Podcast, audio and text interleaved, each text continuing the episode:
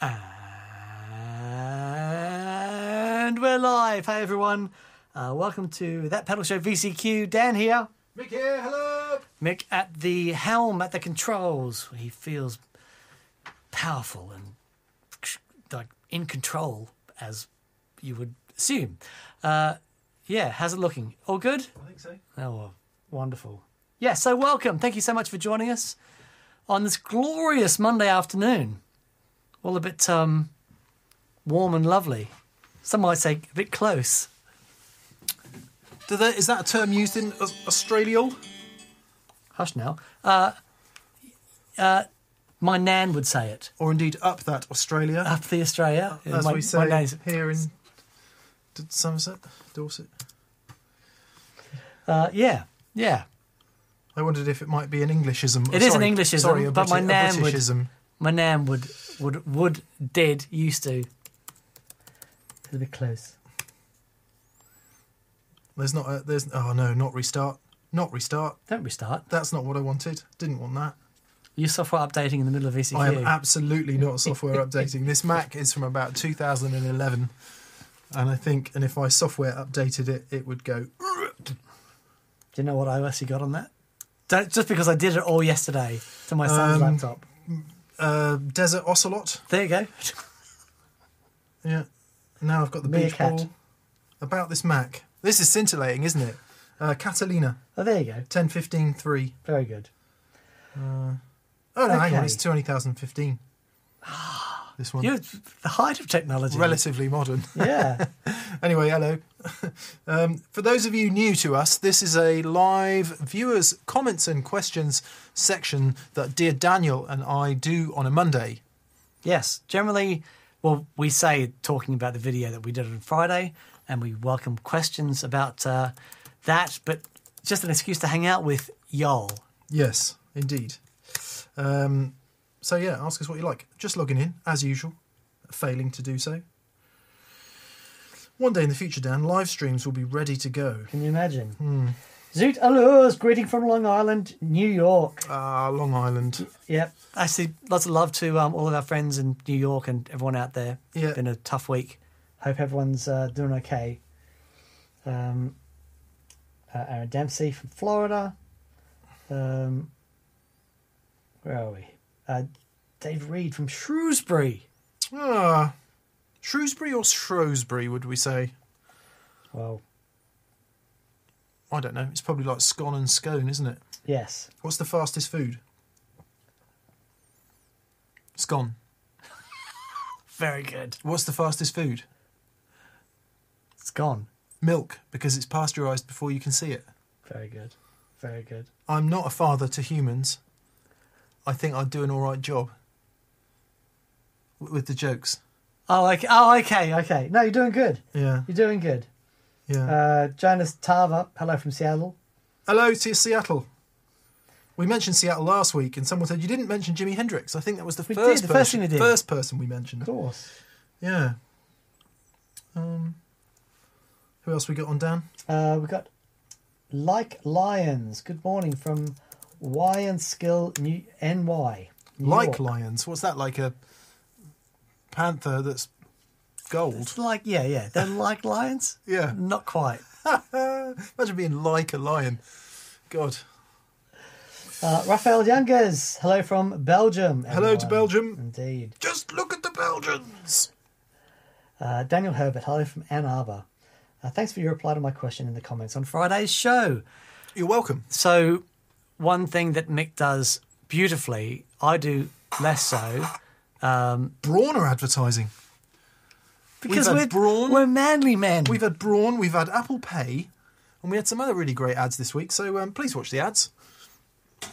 Might be able to afford that old Strat after all, Dan. Not. Yeah. Oh, what's this one?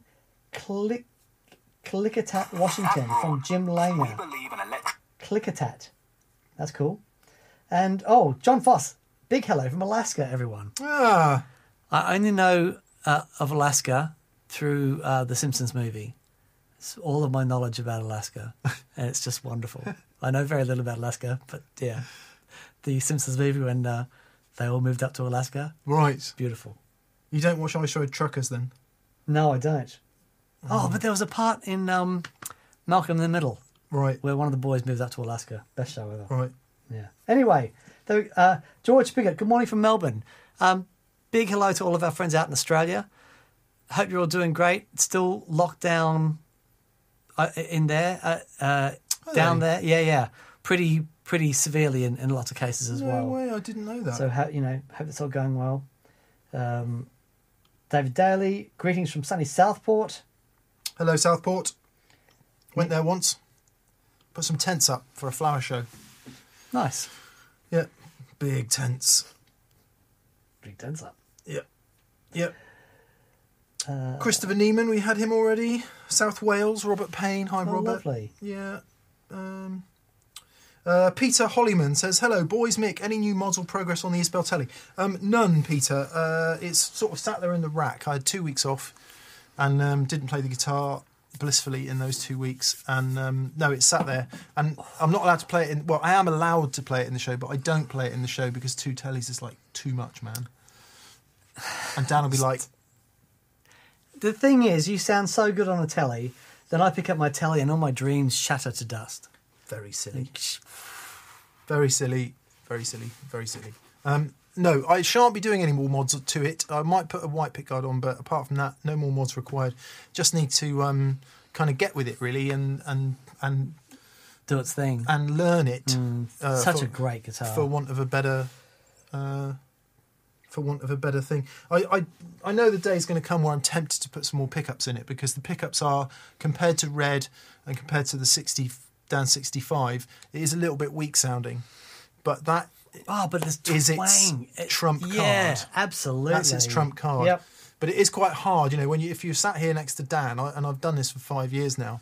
Being sat here next to Dan when he's playing Red is like, it's like I'm always driving the Fiesta and he is always driving the Lambo, because none of my it's the Fiesta with the extractors on. Yeah, just same speed up to you, but going. I always choose my guitars because they're weak. I like weak guitars, and Red is just not a weak guitar, is it? Indeed. Anyway, that was probably too much explanation. Cool. Yeah. Okay. Let's get into the questions. Shrewsbury says, "Anomalous result. Anomalous result." Okay. Shrewsbury, spelt as in shoes, the things you wear. Man, the pronunciation of names here. I got in trouble once for calling it Salford. Oh right, yeah. Salford. Yeah. On the subject of geography, do you know where the Andes are? Mountain range in on the Andiarides.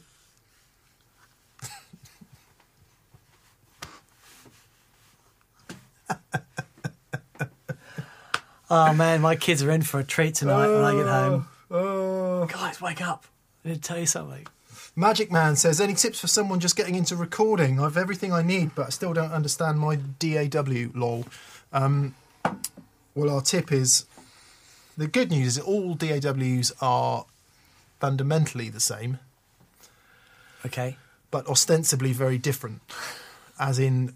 software that does one thing. It does the same job, yeah. i.e. it accepts a bunch of stuff you put into it, it arranges it, and you can then edit it. So it does the same thing. The layout, the basic functionality will be the same, but the way it's laid out and finding your way around it is different. So the advice would be, whatever your chosen DAW it is, and it really doesn't matter what it is, just... start from the beginning. Any decent software company worth their salt will have a huge range of online video tutorials. Start at the beginning.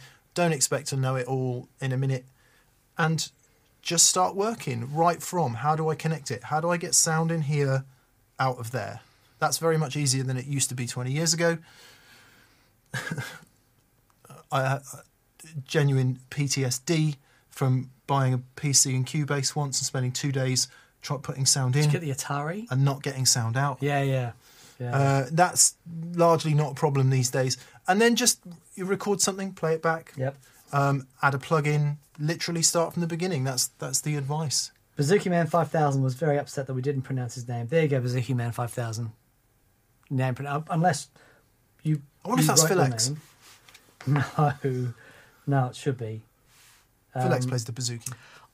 I have dear Mr. Paul Stacey coming up this week. Cool. So we've got our first rehearsal of a rehearsal this Friday. Nice. Yeah. But we're filming. So basically, I've got for not Tin Spirits. Exactly. Yeah. That's the new spirits. The lead fumes. The original. The new originals. So he's coming up to help me. We're going to film and talk about mixing because the EP is basically recorded. Yeah. And he's going to take me through 3 or 4 things to stop the EP sounding like a demo and make it sound like a record. So we'll be filming that on Friday. It'll be fun. I like the way that's even slightly possible in less than 25 years. Yeah. I mean, it's not really, is it? For those of you who don't know, Paul Stacey, friend of Dan's, friend of mine, more of a friend of Dan's, who is number one, a utterly phenomenal guitar player. Unbelievable. Like Bukovac level guitar player. Yeah, just so good. When I first met Paul, he was playing for Neil Finn with his brother Jeremy. And then I would just go to all the gigs that he was doing, just to sit in front of him and watch him play. And utterly astonishing player. Yeah. Not in the sort of Mateus Asato really impressive kind of way, just in a, he can play really impressively, but in a connected, musical, passionate, moves you from the bottom of your soul way, which is not to say Mateus Asato doesn't do that, but what I'm saying, he's not like that all the time. Yeah. It's more like one chord and... Oh, yeah. Yeah. Oh, yeah.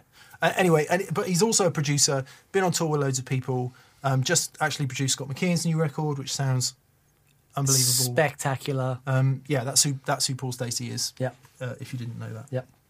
Yeah, because when Tin Spirit sort of disbanded, we all got the itch to play again. Dave is busy doing other things and sort of wants to take it easy. And so I, on a wing and a prayer, I called Paul and said, I suppose you'd be interested in coming up. He was like, yeah, sure, which is unbelievable. So yes, first rehearsal this Friday. I'm very excited. Very, very, very cool. Right, into the Super Chats then. Mark Lavinish is on first tonight. Hello, Mark. Hey, nice to hear from you as always. He says, I just got my Page TS, Kingsley Page TS from Simon. Wondering if you've tried one and what your thoughts are on it versus the Page. Do you have any of his amps? Easy bit first. No, we don't have any of his amps. What's the Page TS? The Page TS is the regular Page circuit with more features and controls for versatility in a wider range of sounds and applications. Like many of our pedals, the Page TS is hand-wired... hang on. I see it. Yeah. Second foot switch for EQ lift. Providing boost. Preamp mode... Oh, okay. Got full EQ and stuff. Amazing. So it's a Page. For those of you who don't know,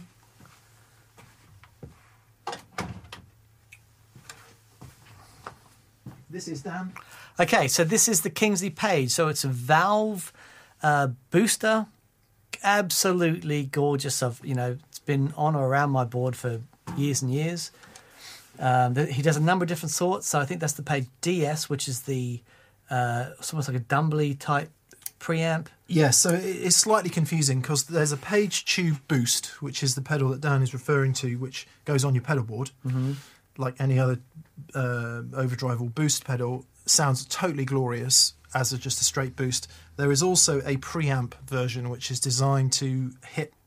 Well, actually, it's designed to run after another Kingsley preamp and then hit the power section of a guitar amp.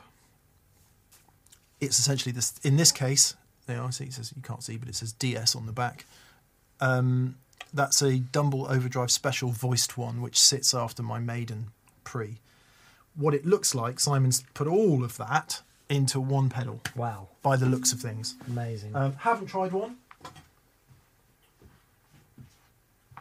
But Simon has a 100% hit rate with anything of his we've ever tried. Just listen to the guy play, yeah, and you get an understanding of just how meticulous his ears are and his touch.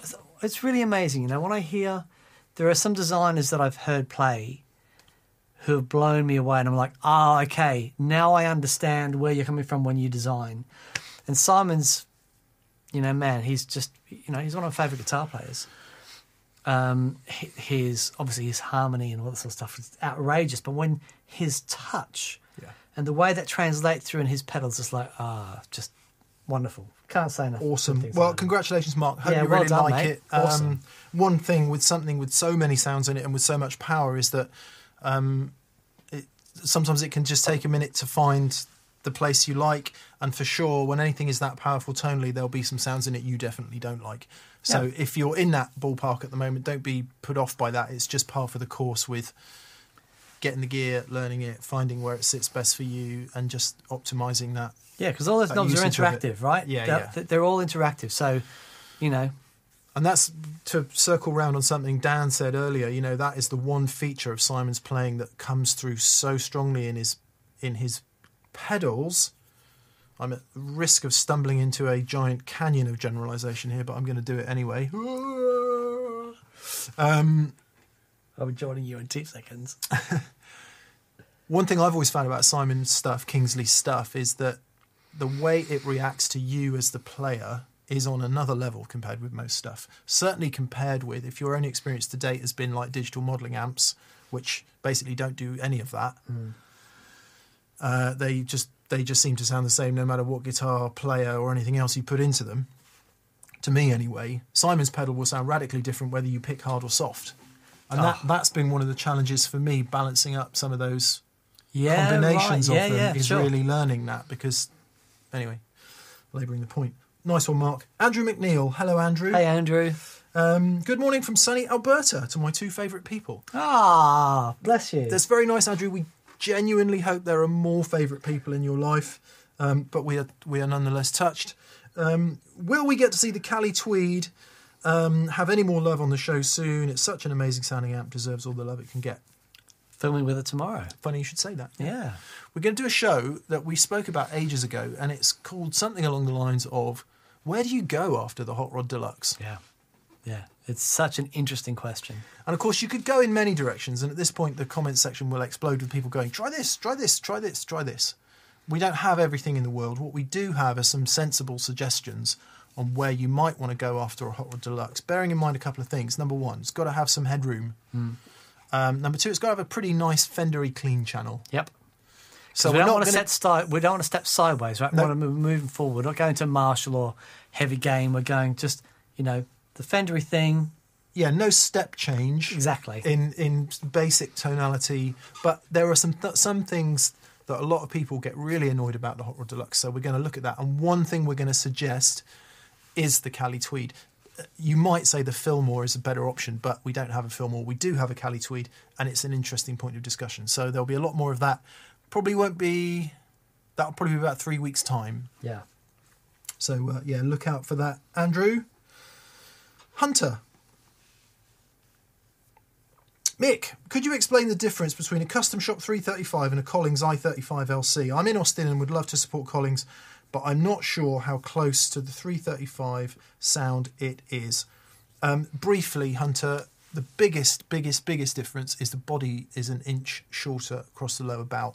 So 335 is 16 inches across, I think, and an i35LC is 15, and they did that for a couple reasons. They felt it was a more ergonomic design. One perennial problem with 335s is the amount of low-end feedback resonance you get when you play them live.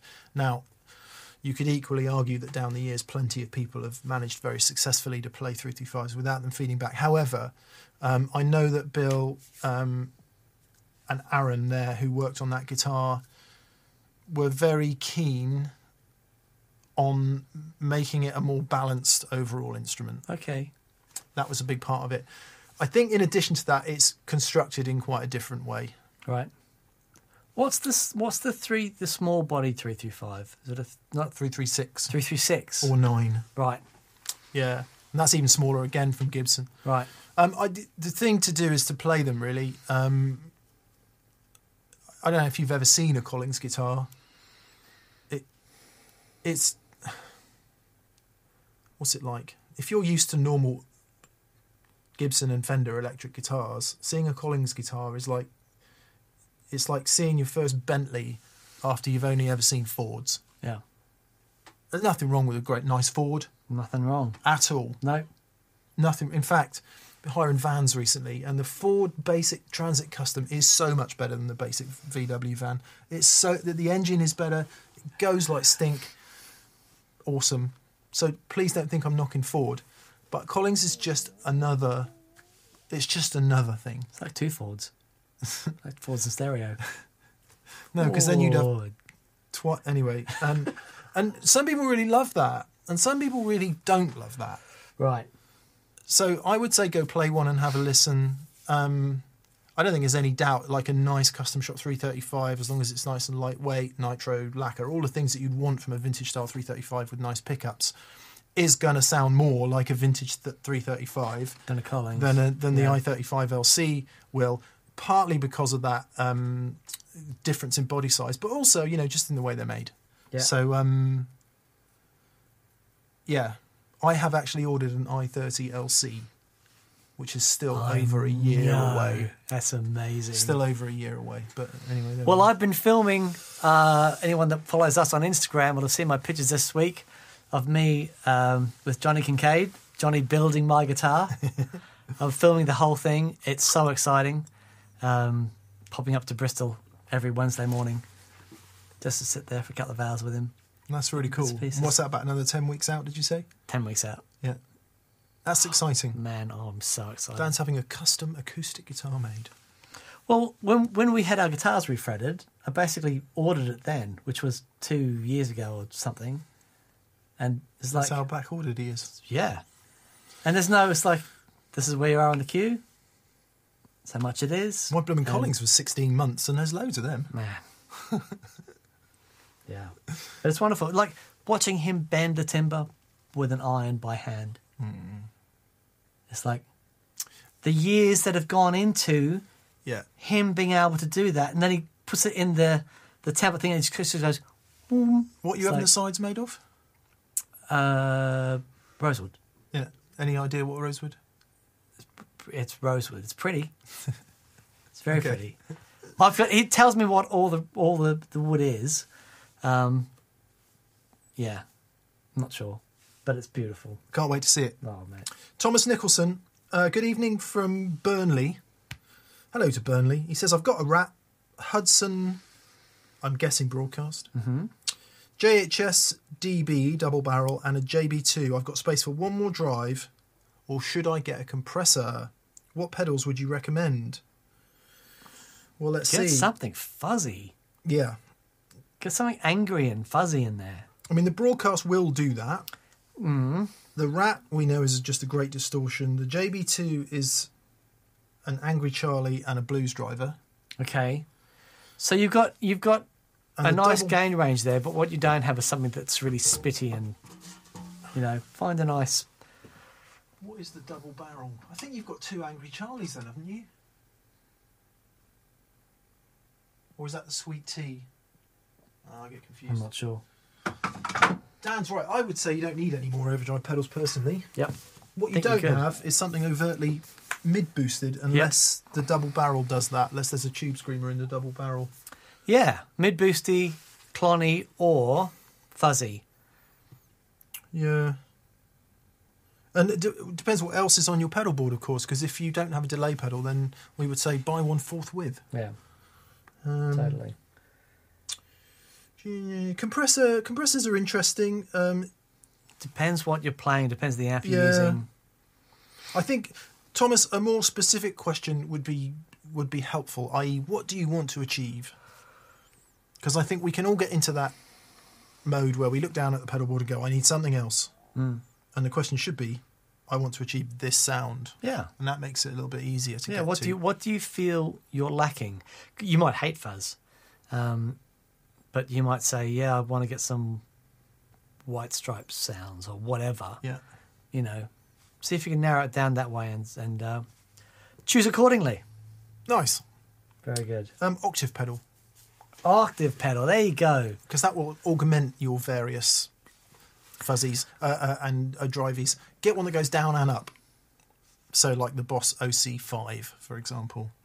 Or get the Prescription Electronics Cob. The Cob. That only goes up. Yeah, but I think it goes up in the best way. Really good fun. Well, it can be, but that's not... We're out of... That's... I don't put that in the gain section. Okay. You know, whereas the Cob, I absolutely would put in the gain section. The funny thing is, right, whenever we were playing, and I could, you know... I'd be playing my heart out, and you'd step on the saw, it was awesome. And then you'd step on the Octavar, and everything changed. Not just... The Octavar gave you somewhere else to go. Mm. Like, you've got all your gain stuff, your fast stuff, yeah, and then... Like most blokes are on 10. They're on 10, all across the board. All the 10, 10, 10, 10, 10. And then the Cob for you was 11. Yeah. You had somewhere to go. I was thinking about that when the GCSE results came out. Congratulations to everyone who got great GCSE and A-level results. Congratulations to my daughter, Liv. Who just basically wiped the floor with... But I was thinking about Nigel. When you were telling me how many A-star stars Liv had got, I was like, you're on 10. You're on A, all the way across the board, and where can you go? These ones go to A-star. It's like, why don't you just make A... the highest and have that be one louder. This one's got A-star. Right, there you go, you see. That is funny. Knock the wind out of the sails of anyone who's happy with their A-star grade. That is funny. In my day, it just used to be A. Oh. And it just wasn't so bad that everyone felt, you know, everyone who got B was actually a D. Right. So no one feels quite so bad. Is that how it works? I don't know. Angry comments below, please. Swizz871 says, I'm very excited to get my Reeves Black Hat sound this week. Ah, yes! Good on you. And man. Marcus is on, actually. Marcus is on tonight. Marcus. He's in the chat. He's on holiday and is on the chat on holiday. Marcus, dedication, love. Yeah, man. Hope you've got a beverage... to be with us with. We do have a new pedal from Marcus. This is the red dot sound. I just want to show you the finish. Look at this.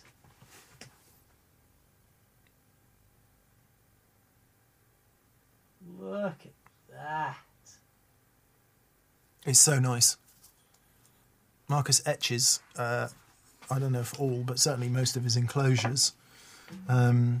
That's his Fuzz Facey Type 1 with a few little tweakers, so we'll be hearing that on the show soon. So good. And again, for those of you who don't know, Marcus hand makes pedals in England in the most astonishingly point-to-point hand-wired way. Go to Instagram and look for Reeves Electro.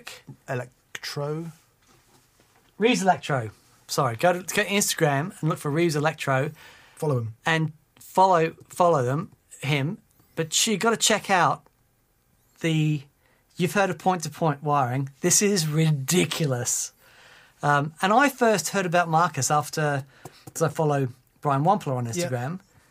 And Brian posted, says, you've got to check this out. And I was like, it was just amazing. So yeah, big fans, Marcus. Great work. Anyway, so Swizz871's just got his Black Hat sound. And the question he has for us, Daniel, is if you could do a grand tour of music stores around the world, where would you go? Oh, boy. The first time I went to L.A. to the... not Vintage Around L.A., what's it called? Is it the Guitar Centre in either the big vintage section? There's a few good guitar stores in L.A., but I don't know. I'm sure it's the Guitar Centre in Hollywood that's got a massive vintage section. And, I mean, I've been to a few guitar centres in my time, and they're great, but far out, man. I'd go to all the ones that I follow on Instagram, like BC Guitars, wherever they are, up north in America somewhere. Norm's Rare Guitars, obviously. Norm's Rare Guitars. Is it 28th Street Guitars in New York? I'm not even sure if that's there anymore. 40 seconds. Carter, vintage guitars, of course, in Nashville. Walter Carter, the acclaimed writer, has a, or the formerly acclaimed writer, has an amazing guitar store there where Zach Mythos used to work. Oh, wow. Oh, yeah, right. When we went to Japan with Boss and we walked down the... oh, my word. Is it Shibuya? I don't know the district, man. But just the most unbelievable street full of guitar things. But, yeah, I'd go to all those independent vintage dealers that are online, yeah, that we follow on Instagram, and just because... I love that whole idea of stuff coming in and out and all the stories they've got to tell. You have to see a modern Amazon-type guitar store. You have to experience it. So Thomann in Germany. I'll never forget that. Music store in Germany. And we'd have to mention Sweetwater in the US. Yep. If you've never seen anything like that, it's literally unbelievable what they do. And it's, you know, for us who are sort of sat in a little room talking to a camera, you go to these places and it's really inspiring. This is how many people on a daily basis are, you know, grabbing guitars and things to make music with. It's like, oh, yeah, right, okay, cool. Thomann was just... colossal beyond words. Yeah, it's a brief explanation. You put your order in. Basically, two things start to happen. One, order goes off to the warehouse, and depending on what the various product is, either a robot or a human will pick that product, zip up on a massive, you know, Matrix-style thing. Keanu Reeves comes out like... all that. Anyway, it ends up, and then secondly, off goes another electronic message to the packaging department, which says I need a box of this size, this volumetric dimension, in order that it's going to have in it a cable, a strat, and a polishing cloth. And these two like massive things start to happen in harmony, where they finally end up in one place, where the box comes along on a conveyor belt on one thing, and then the items come down from outer space. And then there's either somebody in the middle to just go, right, on a little LED screen it says, pick one thing next. It comes off, you pick it, and you put it in the box that's behind you. That happens like 4,000 times a day. They've got their own DHL depot. I remember seeing that. On site. There's this loading bay with like, you know, like when you see a distribution centre for a supermarket. And you come over the motorway and you see it like 10 miles away and you think, oh, that's quite big. And then you get there and you literally can't see either end of it. That's how big it is. And all the lorries queued up to, you know, get filled up with lettuces and stuff. Well, in this case, it's not leti, it is it's guitars and stuff. And the scale of the operation is truly unfathomable. Yeah. Anyone who does, you know, work at Amazon or drive a van for Amazon, or, I mean, everyone works for Amazon these days, so more and more people will be aware of it, will know exactly what this looks like. But in the world of music retail, it is utterly staggering the first time you see it. You might be even-minded to say that it's a bit soulless, that it's a bit heartless, that it's not really what music is about. I don't even want to go there. It is an amazing feat of organisation, engineering and precision. So German. Yeah. But their returns department is bigger than most music stores. Right. But they've got 120 people working in the call centre. They speak like 20 different languages, just answering inquiries. Product specialists, all that stuff. In most languages. Yeah. Really, anyway, so interesting. Anyway. So, yeah, you in addition to all those cool little vintagey places that have got 54 Strats, I think you also need to see the Behemoth place that sells 200 Squires a day. Yeah, sure. Yeah. Martin Cable. Martin, you've been astonishingly generous. Thank you. Thank you, Martin. And he's got three things which we'll read out in turn. He says, hi, gents. I've been catching up on the last few weeks before your break, as the old mental health went a bit sideways. I have to thank you both again for your honesty. It helped me. I could ask for the help I needed. Martin, we hear you. He said, I was just a bit late doing it. I'm on the mend now, though. That's good to hear, mate.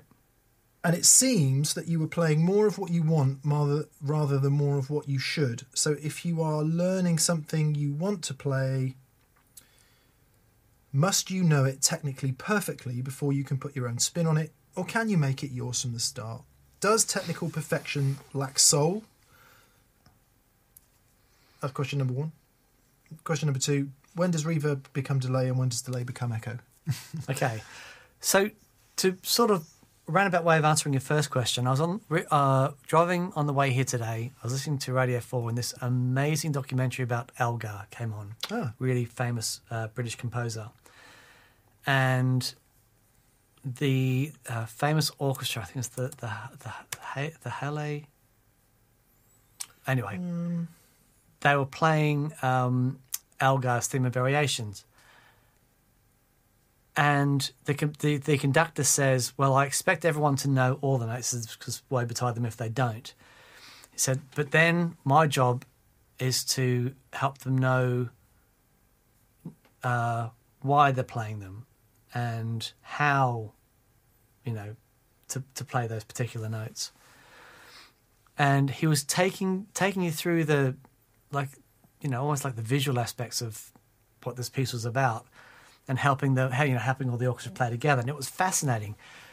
You don't, you know, before you can put your own spin on it, you don't have to know things absolutely perfectly. Sometimes the spin can be because you can't play exactly like the original. Yeah, you know, that stuff isn't important. It's what you want to say with that piece of music, and you know, it's like, okay, I got home, we had dinner with our neighbours on Saturday night. I'm still hurting from the Jalfrezi I had. It was awesome, but oh man, it's so hot. Anyway, I got home and my daughter's in the lounge room, and my favourite song ever written is America by Simon and Garfunkel. Really? And yep, absolutely. Wow. That song, there's no rhyming in any of the lyrics through the whole song. Blows my mind. I mean, and it's the visual imagery of that song, and it just kills me. I've never played it before. And Liv was downstairs singing, and for some reason I just heard the chorus. Anyway, I picked up the guitar, started playing it, and just singing it, and she was harmonising. It was like a different tempo and a different thing. We were just, you know, feeling it as we went. But because I know the song so well, even though I've never played it before, yeah, we sort of worked our way through it, and it was a really special moment, you know. Yeah.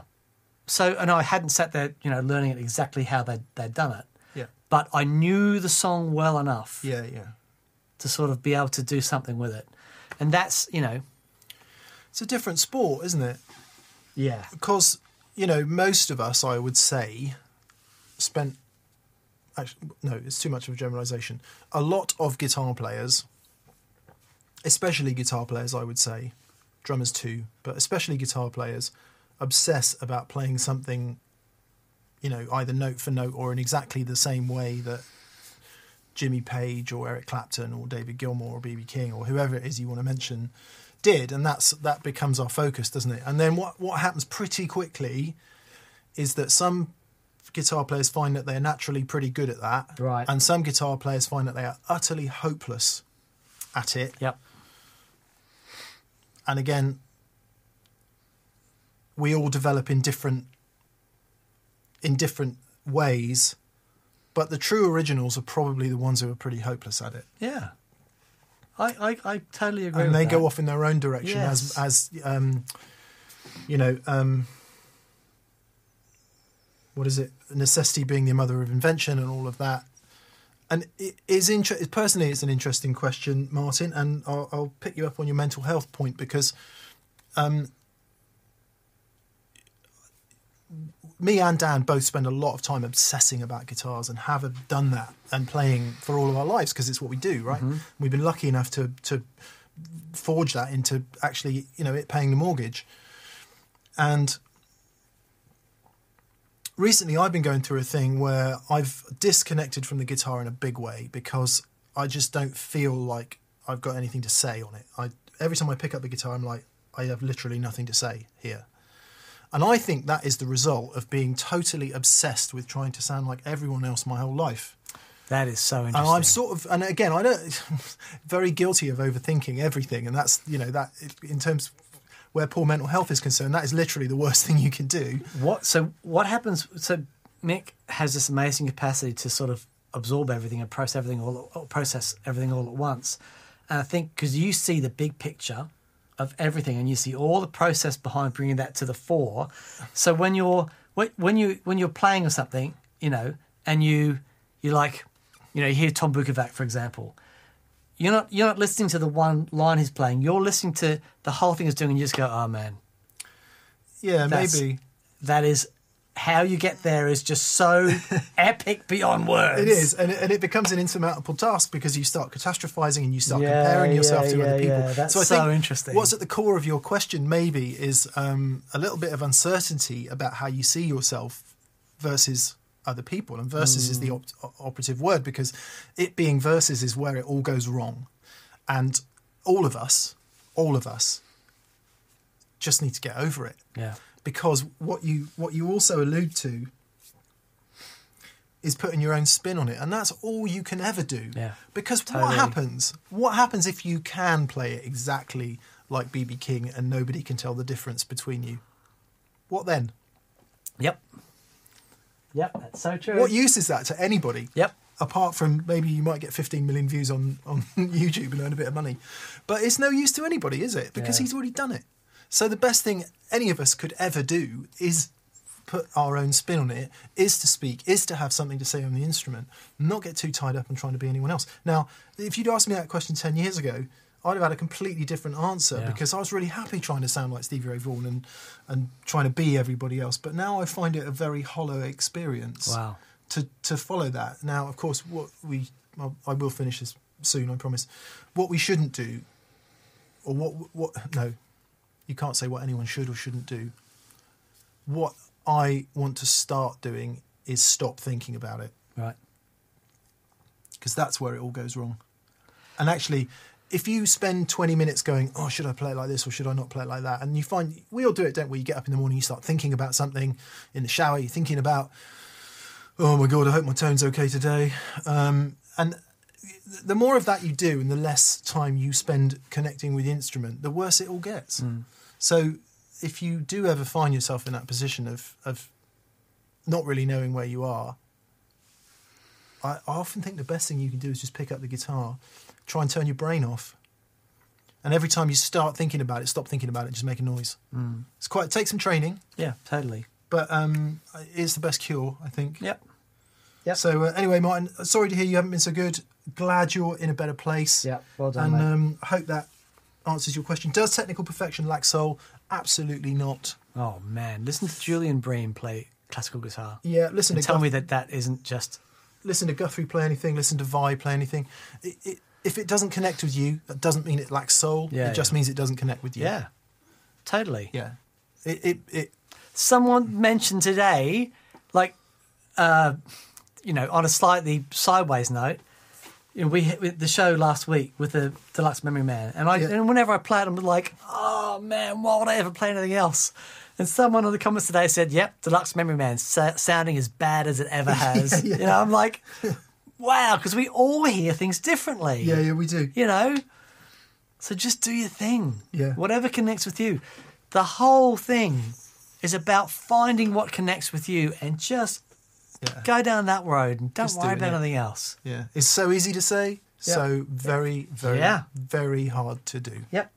But there you go. I guess that's why we're alive for 70 or a bit longer than that if we're lucky. I think by the time you take that penultimate breath, you go, oh! Before I forget, BV, mate, thank you for doing this. Thank you so much, as always. Absolute superstar legend. Big shout out to BV, who is moderating and doing an amazing job of it. Yep. Chris Stacey. Hi, Chris. We've got a super chat from you, but no chat, so we'll check back in a while just to see if we pick one up somewhere. Actually, I'd better just check to see where we are as well. Okay. Okay, at this point, I'm going to turn the super chat off. because we will not get to them all. So if you've super chatted to this point, we'll answer. If you haven't, please don't, because I'm going to turn it off. Okay. Ho Rody says, my playing lacks soul, but I assert my authority nonetheless. Yes, mate. Well, it is, I mean, again, I'll just mention Paul Stacey very briefly. I've told this story before, but I'll tell it again.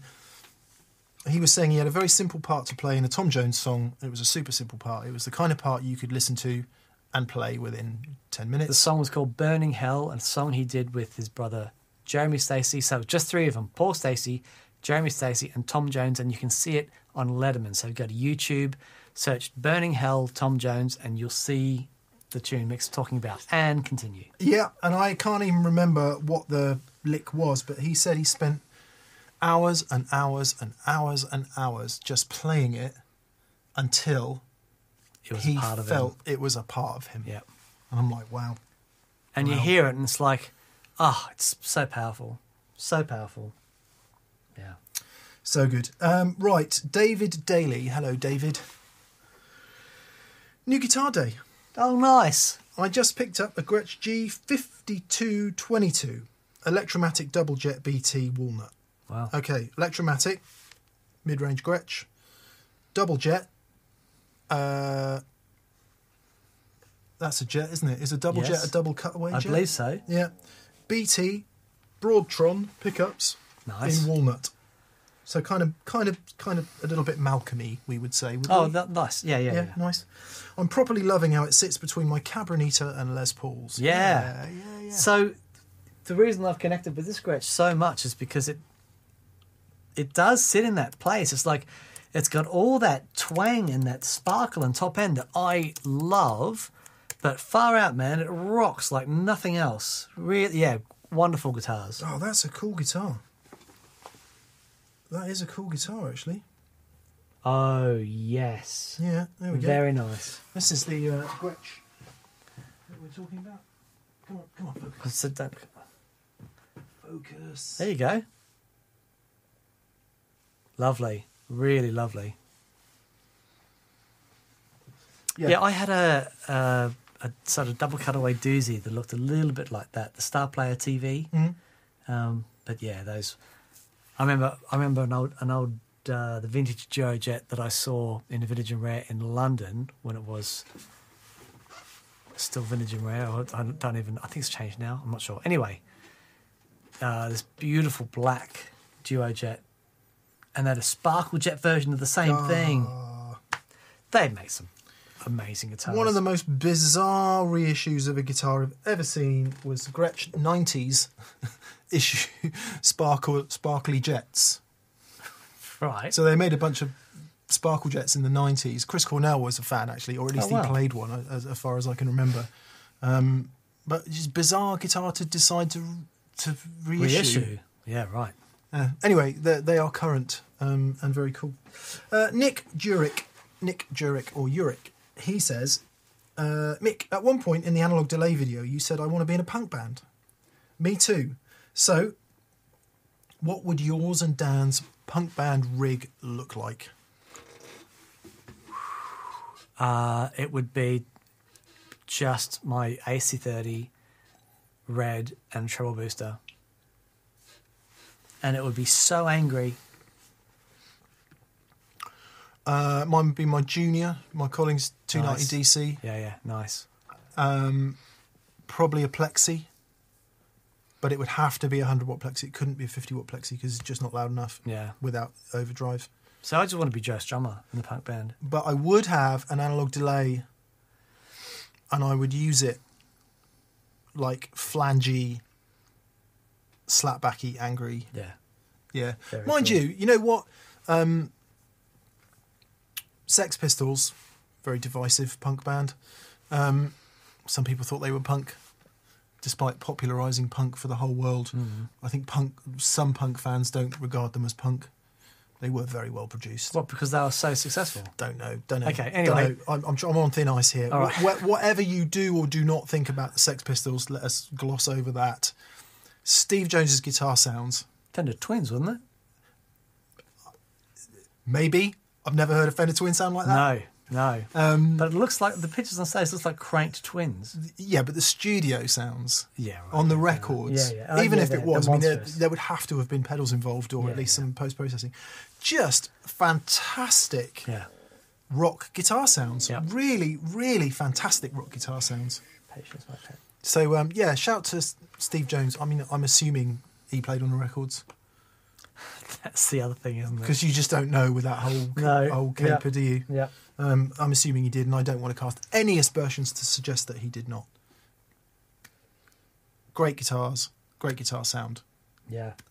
But not what I associate with a punk guitar sound, which is scrappier, brandier, more aggressive. John Pardo says, what did Chris Spedding play? I would love to know. I would love to have a chat to Chris Spedding just to find out what he played in the War of the World stuff. No idea. No idea. Will he get back to me? Will he heck? Anyway. Anyone else chiming in? Detroit invented punk, not London. Yeah, I've watched documentaries on it and I can't remember. Scotland Rare says Joe Perry's tone on Walk This Way was a Fender Twin. I can totally believe that. Wow.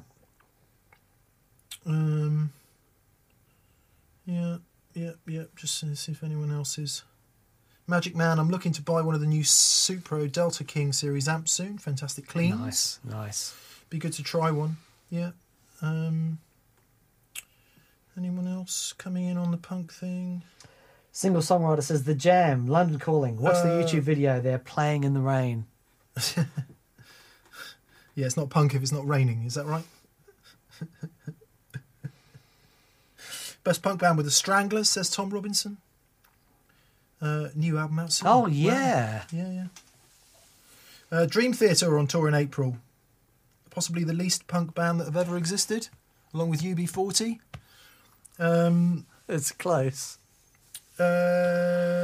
Please ask Music Man to get John Petrucci on the show. I just would not know what to say to John Petrucci. Hey man, I mean, how would be my first question. I heard some live Dream Theater. Mark, the bass player from Tin Spirits. It's not hard, Mark. I played my kids that last week, wet themselves laughing. Anyway, he played me some live Dream Theater stuff, and I've never heard live guitar like it. It's unbelievable. It is literally unbelievable. But you know, from a purely personal point of view, I just have it. Just like, yeah, I just don't get it. Yeah. Which is not to say it's not amazing and millions of people don't like it, because clearly millions of people absolutely love it. Yeah. If you go to the Reading Festival, there's three kids that must be walking around at like 400 miles an hour, because I only ever see three T-shirts, AC/DC, Rush and Dream Theater. Oh, and the odd Guns N' Roses one, worn by an ironic girl who bought it in Topshop because she doesn't know who Guns N' Roses are. She likes roses. Yeah. She thought gun might be a bit anti-establishment. Sorry, it's very unprofessional to say all of that. I don't know. I think I had to interview him once or write something on them, and I listened to three albums back to back, and by the end of it I was just none the wiser. Right. Literally none the wiser. Which is how a lot of people feel about the music I love, so I'm not saying... Yeah, we all love different stuff. Yeah, exactly. Yeah. I remember I've been to concerts where I was like, gee, that was 2 hours, and other people crying. Yeah, it's like everything touches. Well, otherwise, to be massively reductive about it, all music would be the same, wouldn't it? And that would be really boring. Yeah. Jason Clute, no question. I just saw the Black Crows over the weekend, and each guitarist had three amps each. Rich had two Marshall 212 combos and one AC30, and they put a mic on every speaker, or each speaker. Yep. Maybe some were backups, but lovely to see and hear. Yeah. Wonderful. Who else is playing guitar in the Black Crows at the moment, then? Is it Audley Freed? Oh, I don't know. I hope it is. He would be amazing in that band. Well, he was in the Black Crows for a minute. I don't know who the other guitar player is. I'm assuming it's not Mark Ford. Laurie Sprice's girl I work with thought Nirvana was a clothing brand. Yep. There's plenty of people wearing AC/DC T-shirts the same. do you have any AC/DC jeans? That would have meant a whole different thing 20 years ago, wouldn't it? Well, that's good, Jason. I'm glad you got to see the Black Crowes. I listen to the Black Crowes weekly. My favourite albums are The Southern Harmony and Musical Companion. Oh, wow. And I really, really love By Your Side. Oh, okay. Yeah, the way it starts off. 1 tab, 2 tab, 3 tab, 4 tab. All right, baby. Mm. I only know August and everything after. That's Counting Crows. What are you talking about? Black Crowes. Oh, sorry. No, okay, right, okay. Got it.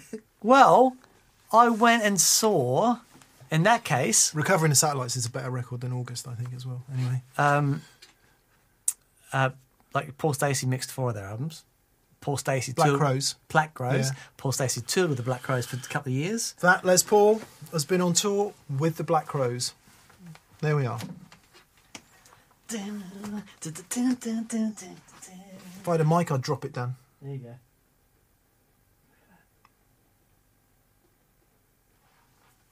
Yeah, there you go. Oh, we're gonna have to hurry up. Swizz871. Again, hi Swizz. He says, does a speaker react to a clean amp channel with OD pedals the same as it does with a dirty channel and no pedals? Is it essentially the same thing? No. I don't understand the question. Right, you got clean channel? Yes. With pedal? Yes. Dirty channel, no pedal. Right. Does the speaker go, this is the same thing? Speaker's just reacting to the voltage it's fed. So, yeah.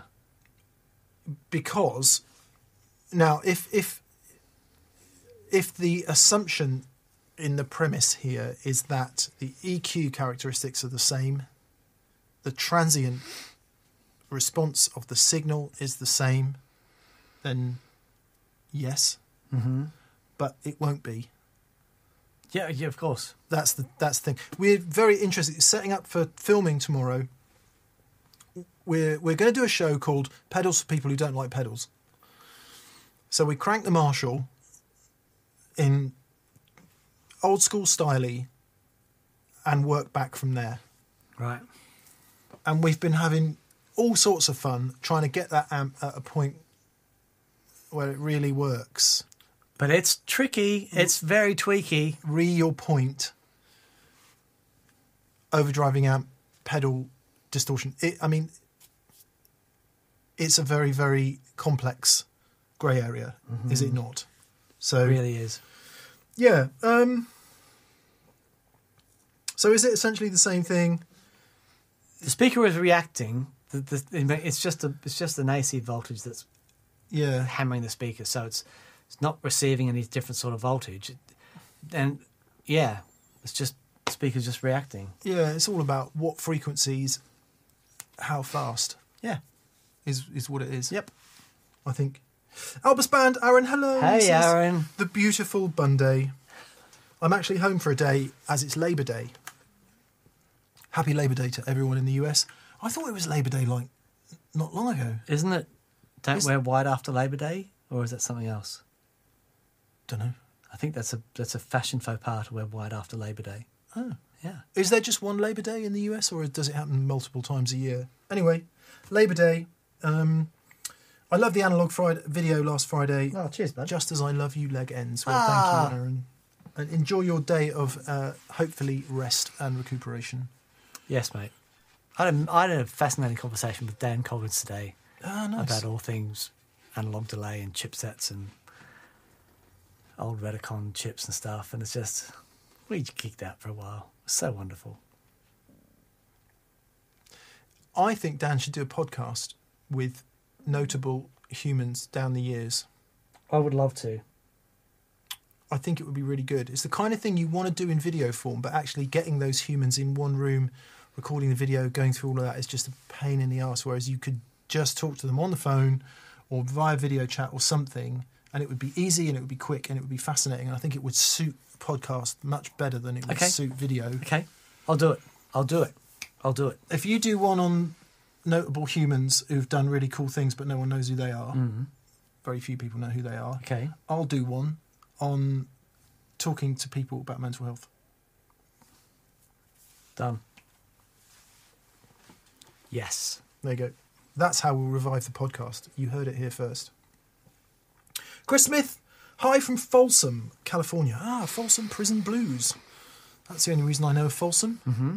I hear the train are coming. It's coming down around the bend. Yep. I ain't seen the sunshine since I don't know. I'm stuck in my Folsom. Dad's favourite song, and if you hear my dad sing that some days on a good day, he sounds like Johnny Cash. True story. Wow. Yeah, yeah. Anyway, my 15-year-old daughter plays a Strat, and I got her a Friedman JJ Junior amp. Wow. During soundcheck at his first gig, there was a loud squeal. Tried another outlet and reseating the tubes, but that didn't work. Okay, so you're saying it continued to squeal loudly? Okay, I think I know. Yeah. You got to, so if you've got a Strat and you've got the gain turned up too high on that amplifier, you're going to get, it's like a parasitic oscillation thing happening, and because they're you've got to be really careful with that stuff. Just turn the front end gain down until the squeal goes away, and you're set. Yeah, I remember. I've heard that a number of times, but I remember being in a little club in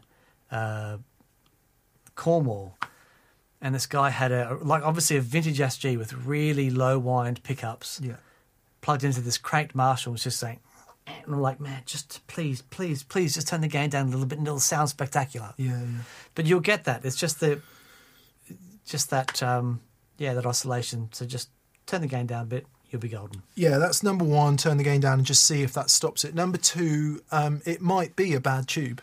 It could be a bad tube. So one way to check that is swap V1 and V2, because V1's doing the majority of the work probably, mm-hmm. Or indeed just get a new 12X7, which I'm assuming it is, and swap it out and just see. You can usually tell if it's a dodgy tube. If you get it to the point just before it's squealing and tap it very safely with something wooden, like a chopstick, then that will tell you if it's going to go squealy or not. Obviously, I haven't advised you to do that because you can kill yourself poking around inside tube amps, so Indeed. Don't do that at all. Go and buy a new tube, swap it out safely with the power off, and see if that makes a difference. Todd Roy says 136 likes, but 883 watching. Give Mick and Dan a thumbs up, people. Thank you, Todd. Thanks, Todd. I really appreciate that. Chris comes back with, the amp was unusable. After the gig, it worked great at home. Are there common problems that arise when gigging with a tube amp that you anticipate? It was hot outside. The difference is when you're at home, and it sounds great, when you get outside and you turn the amp up, it's a completely different gain structure. I bet if you go outside and turn it up and just turn the input gain down, you'll find the problem. Because you've got, if the amp is quiet and you're at home, you turn that input gain up, you're not going to get that feedback thing between the guitar and the amplifier. But when it's at volume, you will. Yeah, I'm just trying to work out if you replicated exactly the same settings at home. I mean, all kinds of things can be microphonically weird. Dan and I always have this slight semi-joke, which always turns out to be true. If we've got a problem just before we start filming and something's going wrong, what is it? A lead. It's always a cable. Lead. Always a cable. So just check that your cables are right. And it could be something as stupid as the cable's just not quite plugged in right. Yep. And I know that sounds too silly even to say in some cases, but you'd be amazed at how many times it's a flipping cable. Yep. So check that. Start from first principles, process of elimination. And I would suspect that Friedman, if you just bought the amp, Friedman's customer support is going to have some suggestions for you. Lean on them. They don't want an unhappy customer. Totally. They will be only too happy to help you, I'm sure. Yeah. Daniel Kraus says, had squealing with my Victory 140. Turned out to be the reverb plugs being loose. Plug them back in. There you go. It's always a lead. Yeah, it's always a lead. That's really interesting.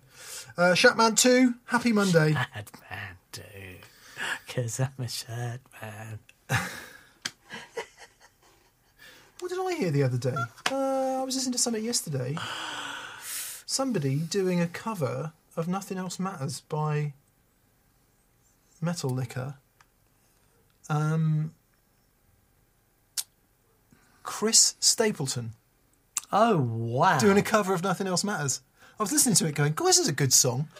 And then I realised it was... no, it's really good. Awesome. I bet it was great. It was really good, actually. Anyway...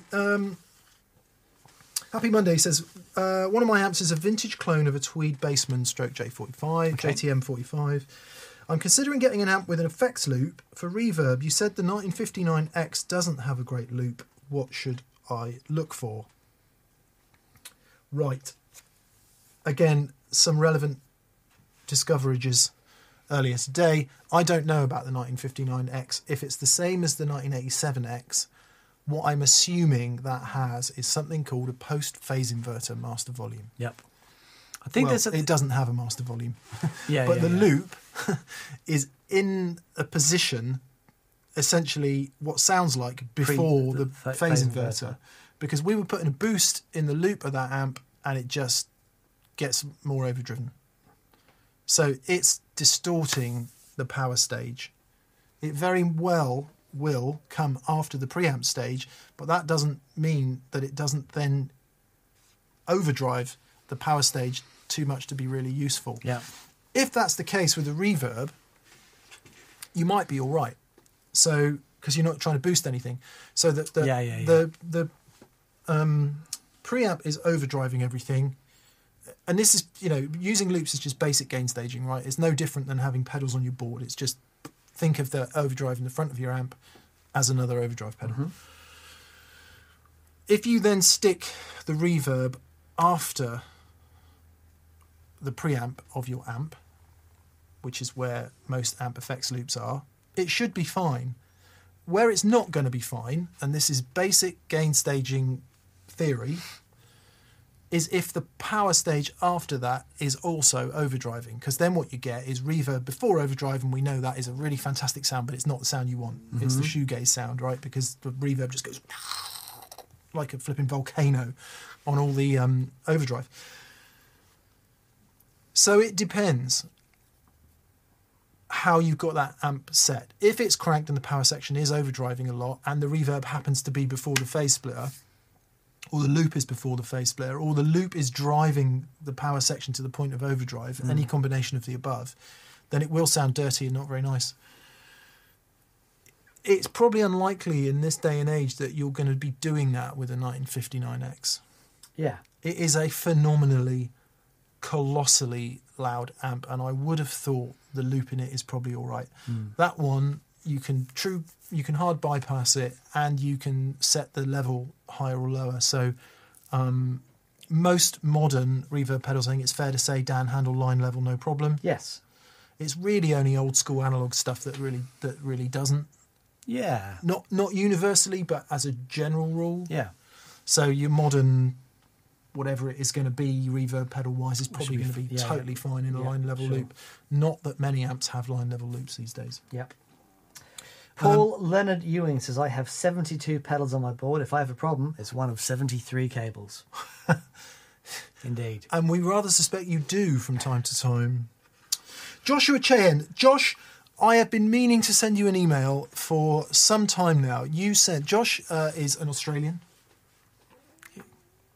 Ergo, legend. And Josh sent us a record that he did, Born of Pure Passion. Oh, wow. With his mates, live. Awesome. Playing blues. Mm-hmm.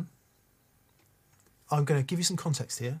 I worked on a magazine where every record company, artist, whoever, sent us their new record when it was released. I had a room full of new music, right, and I had to listen to most of it, right, and there came a point where I never wanted to listen to another new blues record again as long as I lived. Sure. because... You could write a blues song about that. I was like... Albert King has already done this. Another album. I gotta listen to it. Yeah. And it's my problem, right? It's not anyone else's problem. But I felt that some of the output was perhaps not worth outputting. Sure. If I'm going to be honest about it. Josh, your album is an amazing piece of work. Congratulations. I told you it was a legend. Flipping hell, man. And I promise you, I've been meaning to send you an email. I mean, you don't need us to tell you it's good. You know it's good because you did it. I must play it to you. Okay. Great sound, great playing, passion, feel, all of the above. Congratulations. Awesome. Well done. And he also sent a bunch of pictures of his Kudocaster. Oh, cool. That he's put together. And it's obviously the whole project and everything is this labour of love and passion, Josh. And it chimed so... It arrived with me at a time where motivation was pretty low. And it was a real shot in the arm. So thanks for taking the trouble to send that in. It's a big deal. Anyway, there you go. Mate. That's killer. I've sent you the email publicly, so I hope that's okay. Anyway, his question is, hi from Queensland. Queenslander! If you got to play one pro gig, any style or band, but using a Les Paul SG Junior or Esquire, and one amp of any type or size with no pedals, what amp would you pick? And I'm going to add, what guitar would it be out of all of those as well? So Josh is saying you get one guitar, one amp, and it has to be a single pickup guitar, either a Junior style or an Esquire. Any gig. Okay, well, I see. I came really close actually to already have done that, but I had a big, massive pedal board. Playing my SG Junior, Tin Spirits. Actually, one of the best gigs we ever did was supporting Marillion on one of their weekends away. A few thousand people in this tent, and we, me and Dave Gregory with our juniors. That is cool. Yeah, so Junior and Matchless together, it's just the most glorious. And what would the gig be? Noise. What would the gig be?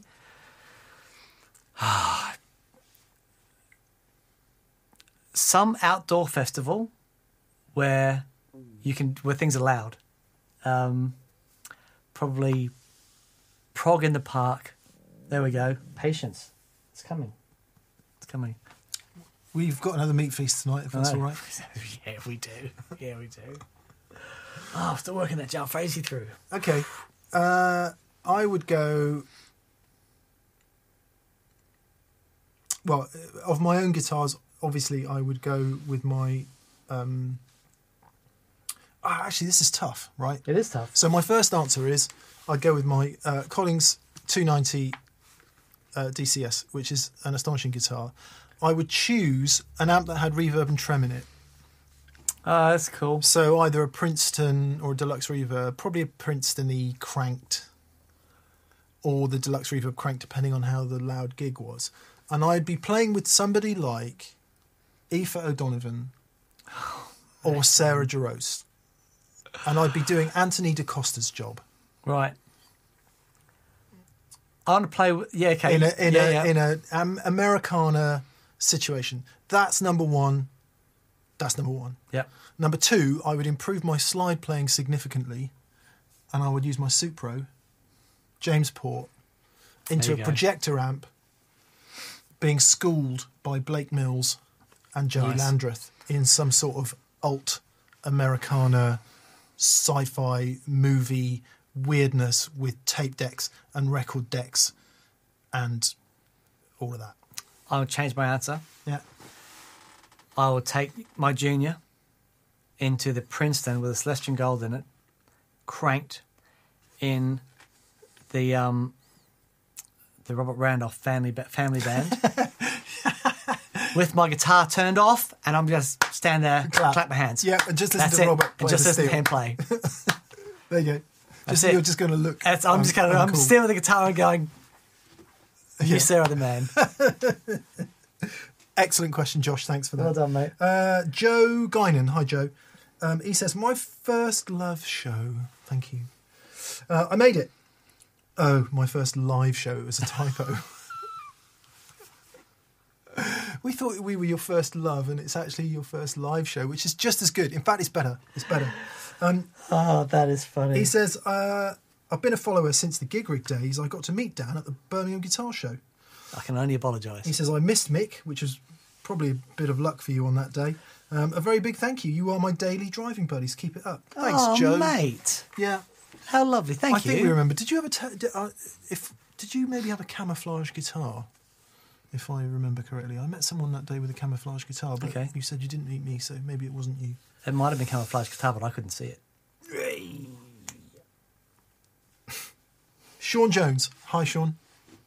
Mick, you talked about the Oracle having that thing.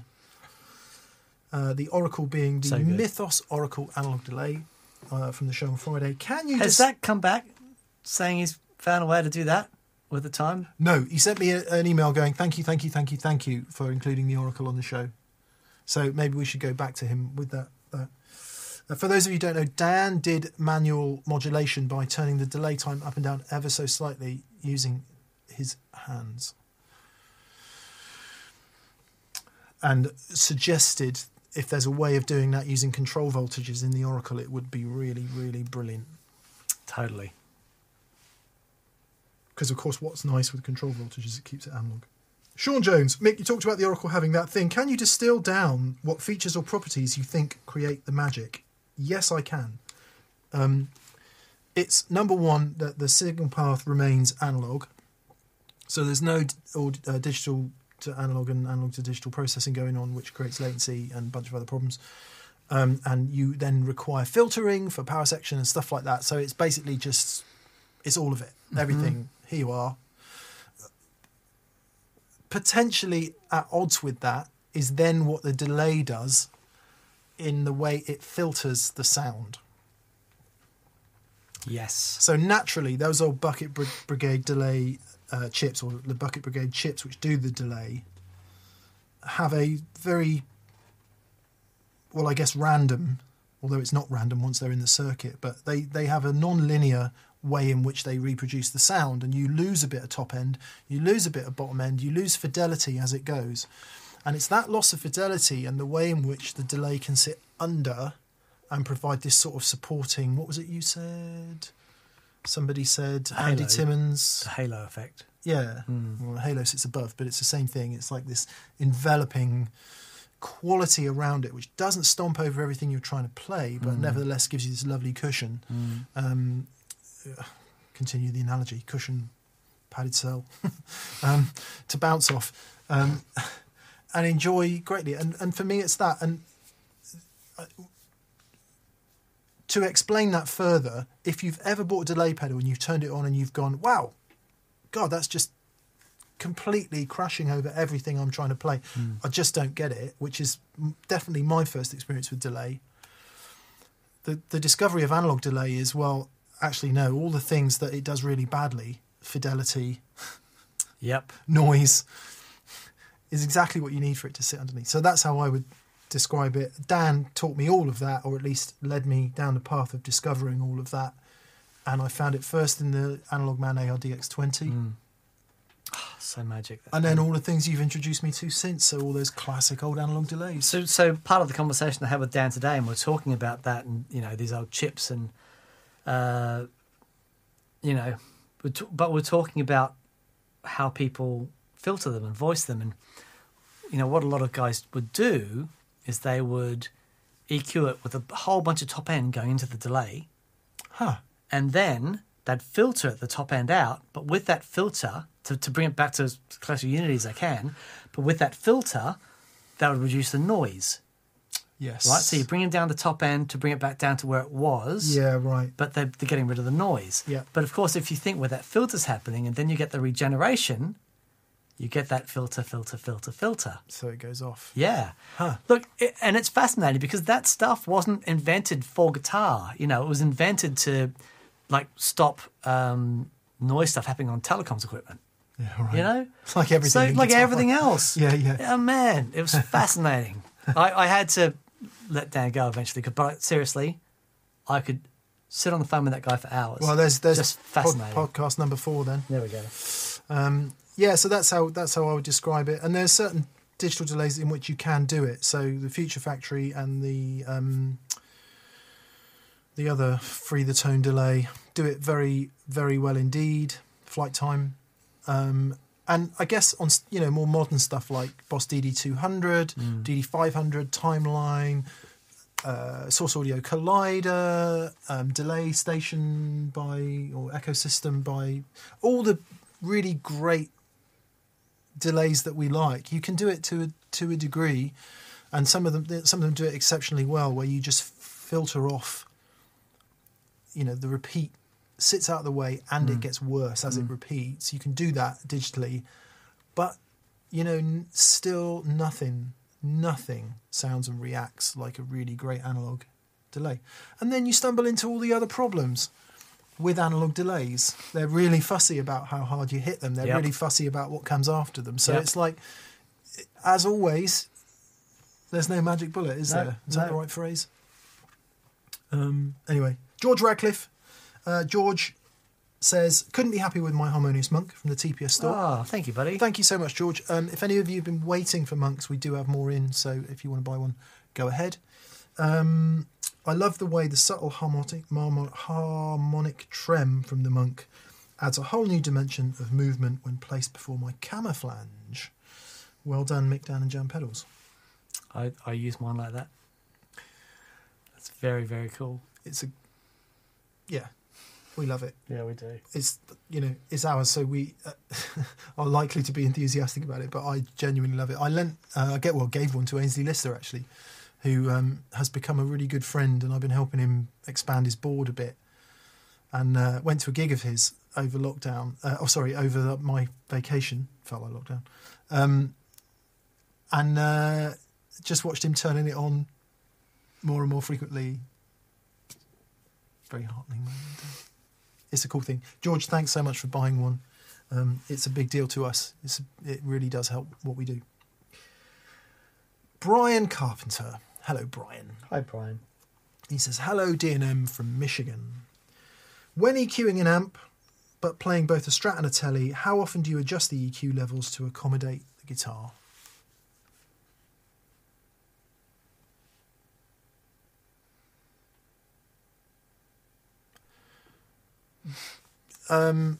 It's been a while since I've done a Strat and Tele gig.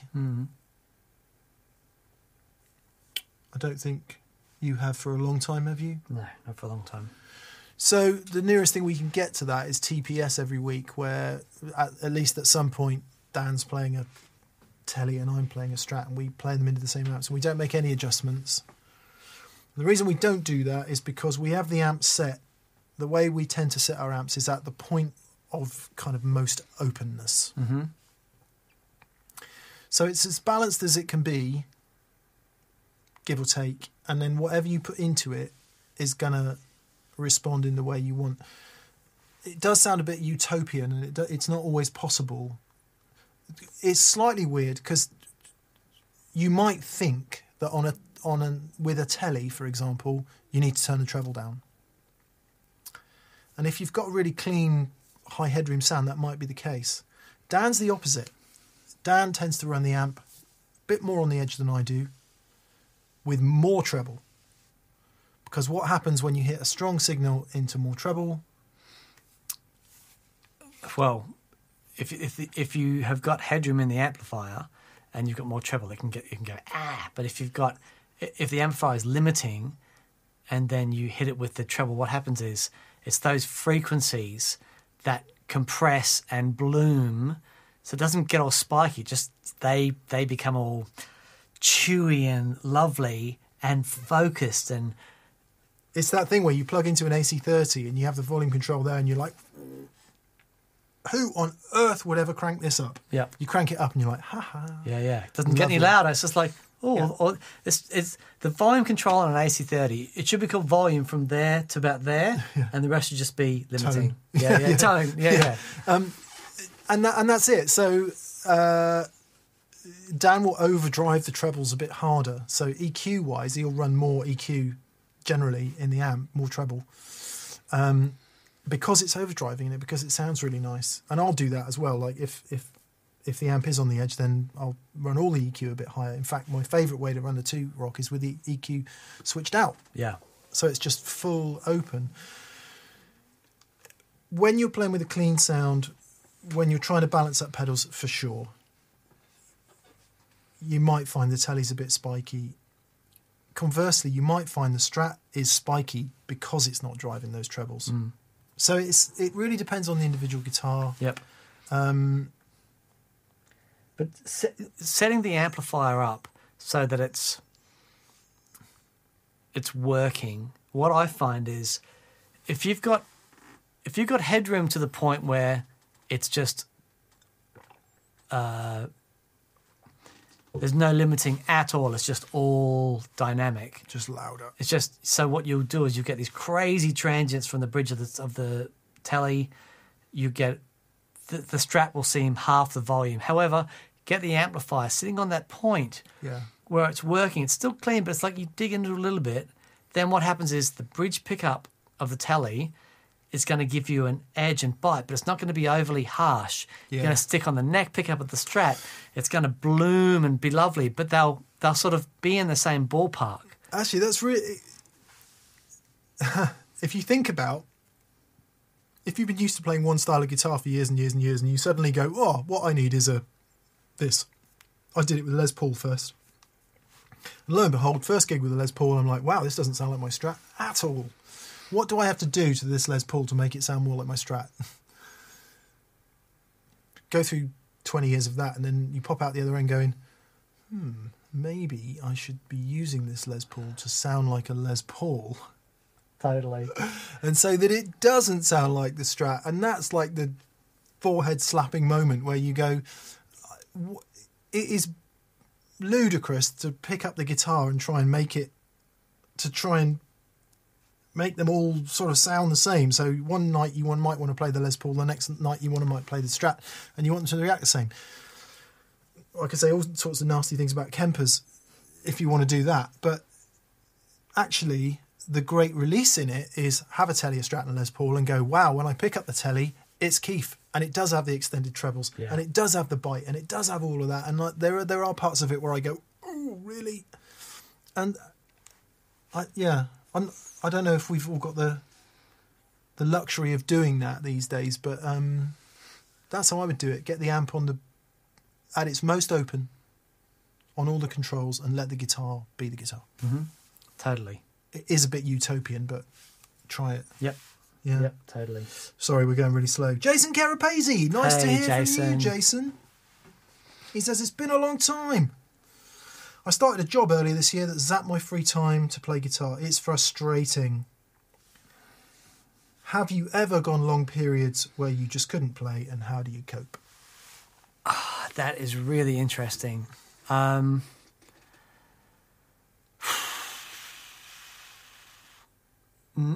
No. What I would do, if I'm really busy, I'll get up early. Yeah. And because I always feel better after I play. If I haven't played guitar for a couple of days, I might not necessarily be conscious of it, but I'm like, something's a bit off. Something's a bit amiss. Yeah, but I'll get up early and just, even just for 20 minutes, bit of green tea, just sit down and just let the fingers do the talking, baby. Yeah. You know. I don't know what your domestic situation is, Jason. You know, I feel for people who... Not feel for people. I understand, you know, if you've got like a family, a commute, a demanding job, or even not a demanding job, just one that takes up lots of hours. I don't know, your evenings are filled with bedtime stories and all the other things you need to do. I don't even have kids. And you've got a demanding puppy, though. But even before the puppy, and, you know, I find it hard to find time to play the guitar. And part of that is a bit of a lie, because I think it's very easy to come up with excuses that you don't have time. You always have time. It's just about priorities. And if you are in a position where, I don't know what your domestic situation is, but if you do have... you know, less responsibility in your life, then there is time, and you will be able to find some time somewhere if you want to. And it is a very thin line between not having enough time and not wanting to find the time. That's the problem I have, is the latter. The other big thing, though, is, I mean, what are you listening to? What are you listening to that inspires you to want to get up and play guitar? And, you know, I find that if I ever feel... Because, you know, I do and try to play guitar every day, but I don't always feel that inspired. And if there's ever a point where I'm like, you know, feel like I'm going through the motions, I'll listen to something... Yeah, I'll put some classical music on. Yeah. You know, I'll put something that I haven't listened to in ages on.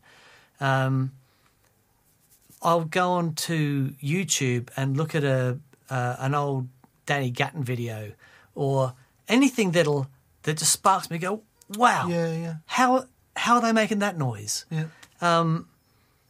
And it makes me want to explore.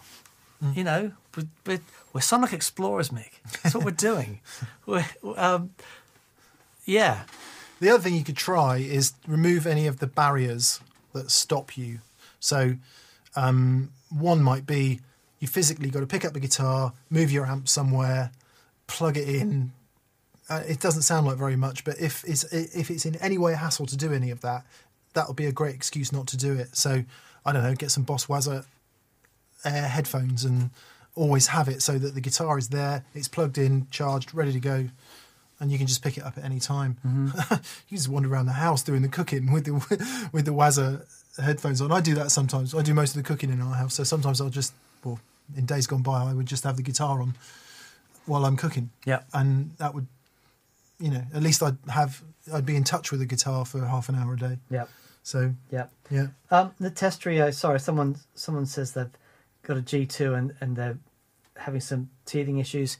It'll be something really simple. Just email support. We'll go through it with you, and I'll check it once we finish this. But yeah, don't worry, mate. We'll get you sorted. Paul Matulovic. Hi, hey, Paul. He says Happy Labor Day from the US. Happy Labor Day. I have a cabinet question. You hear a lot about cab material, but what differences do construction methods make? And what is their effect? Okay. It's a really good question. I was stunned when I first started exploring cabinets. A quick story. We had a young guy working for us, Handsome Dave, and he's also worked for Mick. Lovely guy. Has the best feel, just this, you know, kind of much like it's like Dave introduced me to Doyle Brummel. Right, there you go. Just this beautiful, great feel. Yeah. And he had an old two rock amplifier, a Jet, playing through this old 2x12, and it was a. It'll come to me in a minute because I can see what it's called. Anyway. Bruno. An old Bruno 2x12 cab. I said, that's great. What speakers are in that? He told me, and I said, okay. So I went and bought the Jet. I got the same speakers, put them in a 2x12 that I had, and it was so far apart from the sound that Dave had. And I had it at work and got Dave to play it, you know, so because obviously, you know, I couldn't believe it. So I had to buy Dave's 2x12 to put the speakers in, and it was like, and I couldn't believe the difference it makes. So if you talk to any cab designer, and you know they talk about standing waves in the cab and resonant frequencies and all that sort of stuff, it makes a massive, massive difference. And when you're talking about, if you talk to our very good friend Tom Waterman from Universal Audio, when we were talking about setting up a little studio and, you know, where should we put the dampening stuff, we told Tom what the room was made of and the dimensions. He came back with a textbook specifically written for our room about all that stuff and what the material... Not in his capacity for UA, by the way. No, just as a mate. Yeah. Because we've known Tom for years and years. And it's astounding the depth that you can go into on that stuff. Yeah. construction method, you know, it's all a part of it. Now, that's not to say that some cheap particle board cabs aren't going to sound great, because I'm, you know, some of them are. But every now and then, there's a cab that, regardless of what you stick into it, yeah, it's just right. Yeah, so the key differences in construction, obviously the materials really do matter. So just how if you get two cabinets that are exactly the same, make one out of really sturdy ply and one out of really lightweight pine, as the original Fender amps were, some of the reissues are. You know, the way that material itself resonates is significant. Then comes what you do with the front and the back. So the baffle which holds the speakers, how much that moves and what it's made of, and whether the cabinet is open or closed. Both of those things make a colossal difference to how the cab sounds. And then whether the speakers are mounted behind the baffle, yep, or in front of it. Yep. And that makes a huge difference as well. Totally. So all of a sudden, you know, maths alone says you've got all these variables. You've got four ways of doing that, times four ways of doing that, yep, times four ways of doing that. And each variable within those four ways is massive. So it's very difficult. I mean, there probably are things you could say about a stiff baffle, yep, and a more flexible one. Yep. And then, of course, is it stiff that way or is it stiff that way? Yep. And where is it fixed in the thing? Yep. Whether the speakers, like I said, are at the back of the baffle or at the front makes a big difference. So they do make a colossal difference. And whenever you know, watching Mesa Boogie build cabs, it's like, wow, you really do think about this, don't you? It's not just a box. Go and check out the bare-faced cabs demo to see what a construction difference can make. But then the irony about that is, how much do you think they thought about that when they put that together? Right. Yeah. So if the legend is true and all the players decided they wanted more speakers, and it may or may not have been Pete Townsend, and Jim Marshall said, yeah, that's all right, we can put 8 12-inch speakers in this box. And Pete, I'm paraphrasing, said, sod that, it's way too heavy, can you cut it in half? Right. Which I am told is how the 4x12 cab was born. You know, were they modelling that? Were they doing their... You know, getting the maths out and saying, physics, hang on, Pete, let me just carry the one. The men in white coats say it needs to be made out of... But man, rock and roll is built on happy accidents. No, all of music is built on happy accidents. Yeah. My life is one very happy accident. So yeah, it does make a massive difference. Yeah. Colossal, colossal difference. Whether you can compute that into something that's going to help you buy a cabinet is another matter. You can you can lose yourself down that rabbit hole. Yeah. The thing is, try some stuff out. You'll find some stuff that you really like, stuff that's like, yeah, maybe not so much. Mm. I've got that Bruno cab, my Marshall 2x12 cab. Mm. All the cabs we tried with the Matchless, till the Matchless cab came along, it's like, oh, okay. Yeah. But we tried so hard not to buy the Matchless cab, didn't we? We did. But in the end, it's like, just got to be done. But that Hughes and Kettner 2x12 with the greenbacks in it, fab-sounding thing. Oh, magic. I've got a slightly insane 4x12 on the way. You do. I cannot wait to hear that. Open top. It's going to have 4 Jensen Raptor, I think they are, speakers. Can't quite remember the name of them. In it. And that's going to be a bonkers cab. Literally no idea if it's going to sound any good. Mm. Jolly Willard. Hello, Jolly. The Sir Discovery has me gassing. I use a classic Boss DM2, mostly always on. Mm-hmm. You have to manage the clipping. Mm-hmm. Yes, you do. Read what I was saying earlier about all the problems of analog delays. Yep. Especially if the delay is before overdrive. How did you find the Sir for headroom flexibility? So, really good, to the point where it will work in the effects loop of an amplifier. Yeah, probably what we liked about it most. Yeah. It's an analog delay, voiced right, is a magical thing. But one of the things is, you know, I've got varying amounts of signal that I'll put into it, and it's always tricky. The Sir, because of the way it's designed and the headroom, is one of my favourite things about it, actually. You know, sounds great. But it just works with everything. Really, really great piece of gear. Yeah, very, very cool. All things Weatherly. I just got a full drive 2 MOSFET. Nice. I typically use an ODR Mini in front of it.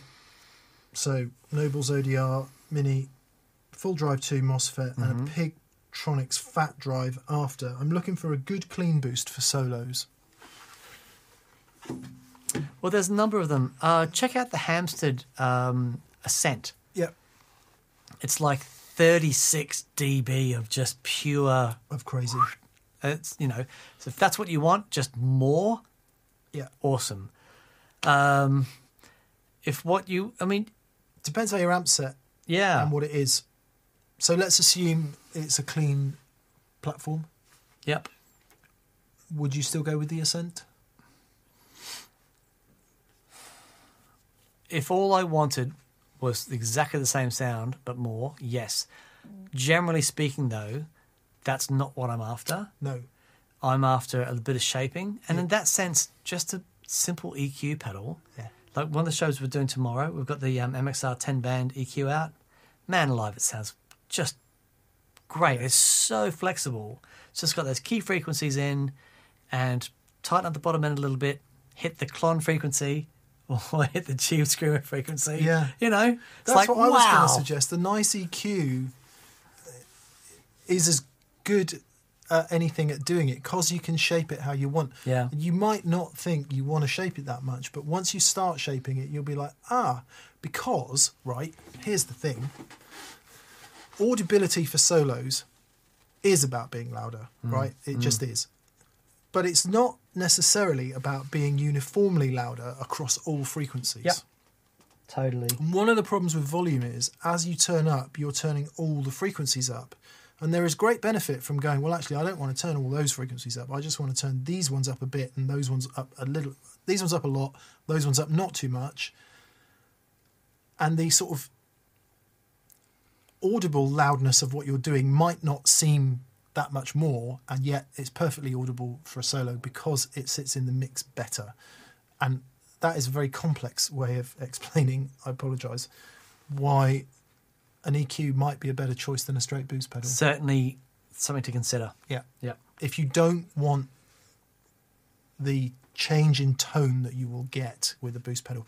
Other than that, we would always say go for a clon type pedal because that does the job. It rolls off a bit of bottom, gives you a boost where you need it, 1k and then up from there, and it's just a very nice thing. So yep, a clon type. Yep. Yeah, great. Yeah, good luck. Yes, indeed. Bovine aside, I'd be worried if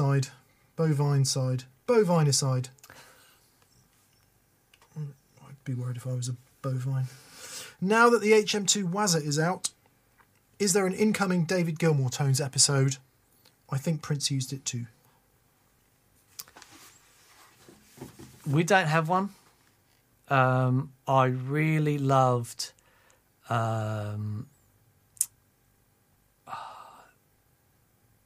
CS Guitars video on the HM2. Colin. Oh, he did one, did he? He did one and it was fantastic. I really like Colin's videos. Yeah, yeah. He's so... I mean, he's a like physics... degree holder guy. Yeah, really so clever. He does detail. He yeah, but his videos have done a step change as well. Awesome. I think all Scots people should toss a caber at some point. I had to eat haggis when I went to Edinburgh, just because it's Edinburgh and there's haggis. Yeah. I loved it. It was nice, great. Good stuff. Really good stuff. Anyway, go and check out CS Guitars HM2 show. Absolutely fascinating. I would love to play one. I had one as a kid. I couldn't get a sound out of it. I don't know what we would possibly have to offer that panel. Yeah, no is the answer. We're not really into sound-alike videos, A, primarily because we're not very good at them, and B, we don't really want to sound like anybody. I think we're past trying to sound like people. Tried. Because it's such a futile experiment. Well, I am more interested in the fact that Gilmour used it and that he used the Big Muff. And yet, when I listen to his guitar tones, it doesn't sound anything like either of those pedals. put in the queue before and after them, and so speak to your heart's content. That's an interesting question. Yeah, totally. That's an interesting question. That might be the more interesting question to me, anyway. Yeah. Yeah. Nice. Matt Tucker. Hi, Matt. He says, gents, I'm off on a 9-month trip. Only able to take one guitar and no amp. I wondered, if you had this choice, would you pick an acoustic or an electric direct into a laptop or something like the Fender Micro? I'm going acoustic. I'm going electric. I'll tell you why. Because if you can take a laptop and an interface with you, you'd be stunned what you can do in 9 months. You know, most mornings I get the little Boss Wazza Air things out and have schwang while everyone's still asleep. And I find it so inspiring. Acoustics are great. Acoustics can be tricky to travel with, though, because of the way... If you're traveling through different climates and different, noise heat zones, absolutely, yeah. So, there's a couple of things to consider. I just find that traveling, and I've been lucky enough to travel a bit with guitars and stuff, and I just find that the, especially tellies, because they're such solid guitars, I just have no problem going anywhere with them and get there, and it's all good. Yeah. I think if I was going to be static somewhere, if you're going somewhere, if you're going to Germany for 9 months, take an acoustic. It depends, doesn't it? Because sometimes an acoustic is just too loud for the environment you're playing in. Yep. So I would be. One thing that playing an acoustic for 9 months and no electric will do is pretty much make your electric playing suck when you get back. Dude, the issue that I had when I stopped doing. Cover gigs and the bit, with the Bipolar Bears, the Hi-Fidels, and the Bipolar Bears was the duo. So stopped doing Hi-Fidels, and then Doug and I were doing the Bipolar Bears. Like that was the main gig. It was the worst, apart from not gigging at all. It was the worst thing for my playing ever, because I was just, you're playing chords and just. Doing the acoustic thing, the electric sits on you so differently, and you go to do it, it's like, oh, it's so weird. Yeah. I thought it would help. It really didn't. Yeah. Yeah, so that may or may not be a consideration. Yeah.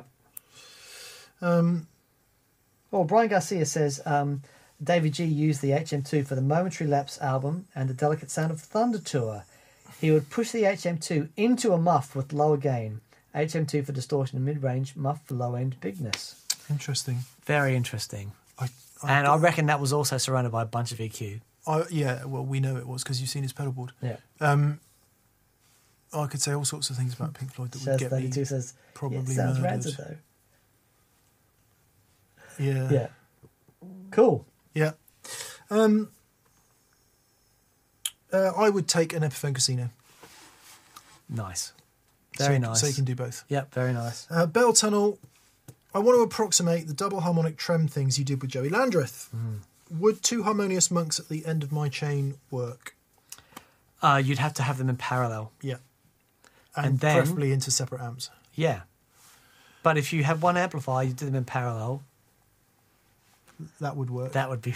And how might somebody do something in parallel, Daniel? Well, you've got to split the signal, send them into the inputs... come out of the outputs and then mix them. Yeah. There's 100 different ways to do that. Yeah. Josh Scott's got his splitter and then summing amplifiers. You can do it like that. We make a thing called the Wetterbox. You can do it like that. There's a bunch of things that you can do it with. Yeah. The simplest way to do it though is like the JHS splitter and then summer. Splitter. And the reason you're doing that is because you don't want one pedal affecting the other pedal. One of the things that's so cool about the sound is that they're doing separate things. And then if you feed, that wave into that wave, you're going to get a combination of those two waves. If you split them, you're not. The best thing, now, I don't know if this is open to you as an option, Bell. Most of us have got the amp that we play, and that's our favourite amp. And most of us have still got the POS... we don't play anymore, or the last amp that we had, or indeed something else quite nice, we would thoroughly encourage you to try wet dry. Yeah.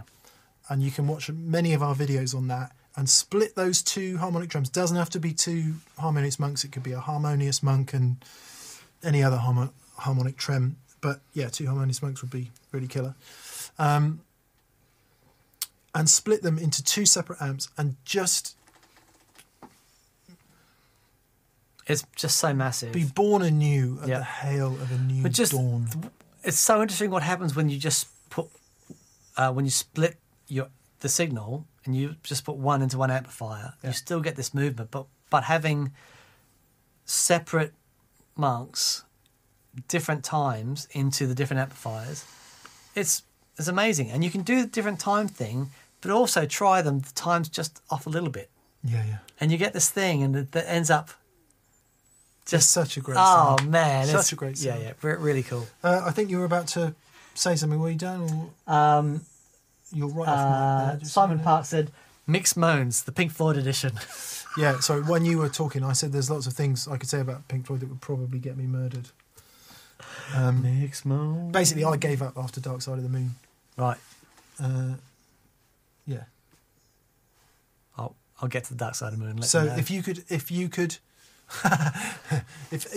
educate me thereafter, I would be interested. Yeah, I mean The Wall, maybe The Wall. I think Wall's amazing. Yeah, but you can tell that I don't really know much. Connor Larkin, hello from Michigan. You both have some choice guitars. Mick, which of Dan's guitars is your favourite? And Dan, same question for you. Mine is Mick's 335.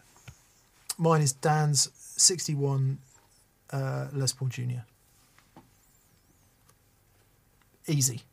Very good. Seattle Phil, I'm thinking of getting my first Strat in the next couple of months with a budget of 2 to 3K. I'm looking at ultras, but I have a lot to learn about Strats. What are your initial tips or factors to think about? Did a whole show on Strats. Please watch it, Phil. And that will... So, if you're going to spend that sort of money, please watch the show. Because all those... There's no quick way. Because there's no... I was stunned, because I'm not really a...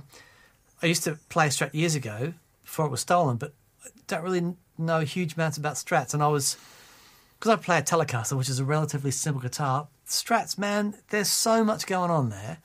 So please watch the show, Phil, and it will take you through everything. And I think what will also happen is you get a bit of a better idea of what you're looking for in a Strat as well. That's where you start, Phil. It's so a big part of it is going to be what guitar you're coming from. So if you're coming from a fairly refined, easy to play, powerful sort of guitar, and by that I might mean, I don't know, if you're into posh guitars like Sirs or Andersons or PRSs, you know, like modern guitars that are easy to play and sound massive, Strat's going to be really, really hard work for you, but liberating at the same time. Jimmy James says that Strat episode was fantastic. Thank you, Mike. Thank you, Jimmy. If you're coming from the world of a Tele or a junior style guitar or something more vintage, then it will be a little bit easier transition for you.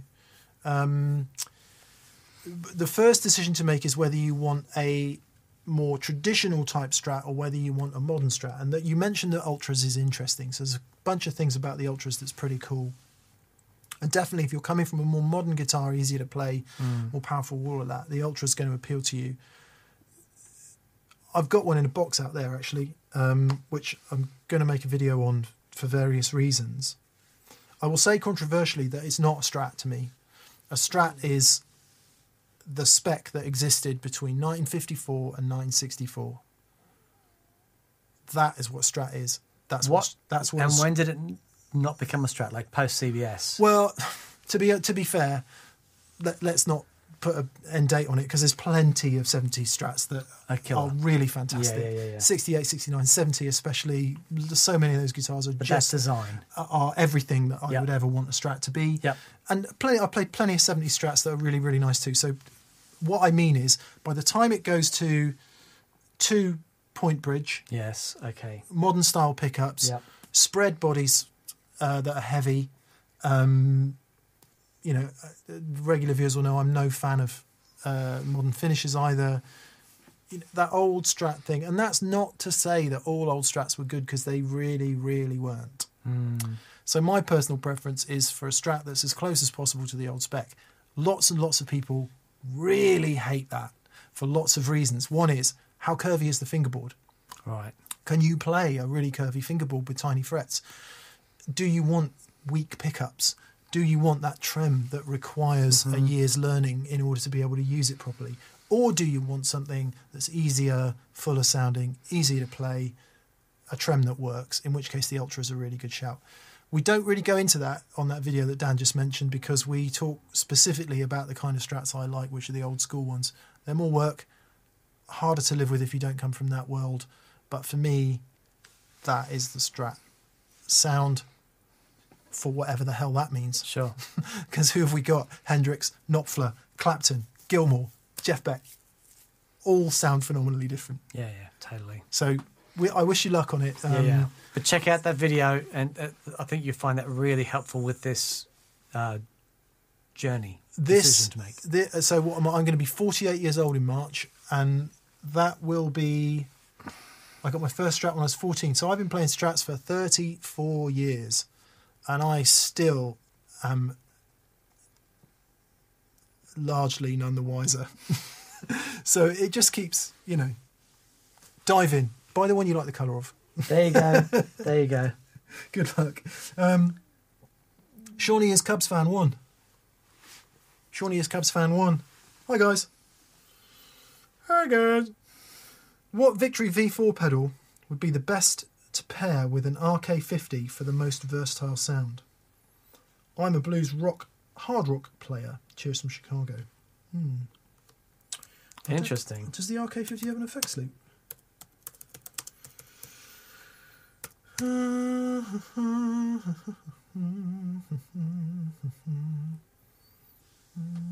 Series effects loop. Yeah, okay. Great.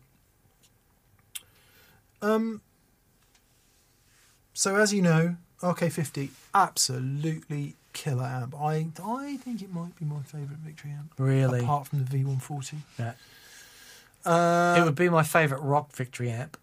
Yeah. The rock tone, to be fair, the cleanup is amazing, right? Yeah, gorgeous. It's... The V140 is my favourite overall. I've had to get one, it'd be that one.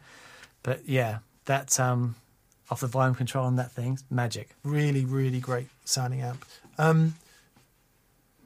It's tough. Depends. So your blues rock and hard rock. I don't know what else you'd want really. It could be that the Kraken would give you more contemporary hard rock tone. If that's what you're looking for. Yeah, the Kraken's killer. And it might be, I don't know if they've done the, have they done the VC35 copper one yet? That might give you sort of more hairy ass, chewy, gritty, voxy type thing, if you want that. Probably wouldn't bother with the Countess, which is now called the Jack, because I liked that. You've got all of that in your RK50, right? I'd probably, it depends which way you lean. Now it might be that the Duchess could be a good shout too if you want cleaner tones, because remember, when you use the V4 series, if you use it in the way that it sits in the effects loop, it cuts off the front end of your amp. So you might find that if you want maybe some warmer, more classic 60s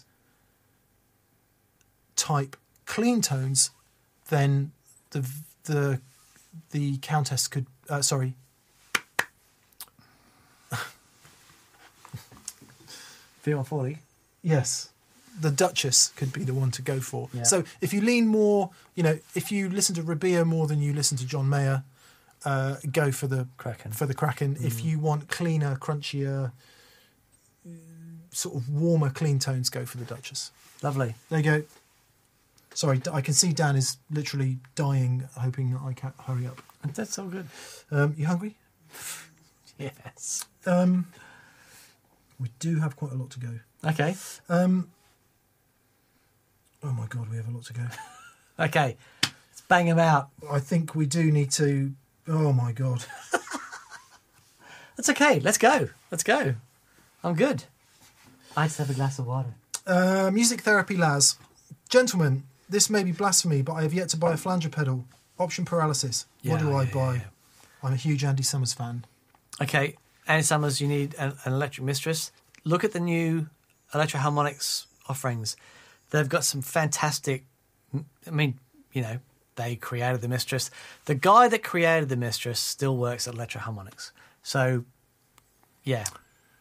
Budget version, Dan uses the Moore Elect Lady, which is no longer called the Elect Lady, I don't think, or it might be. Anyway, yeah. Moore Elect Lady, Dan has used that. And for a less... cheap option, the Thorpe Camouflange is the one that you would recommend, isn't it? I love that thing. It's so beautiful.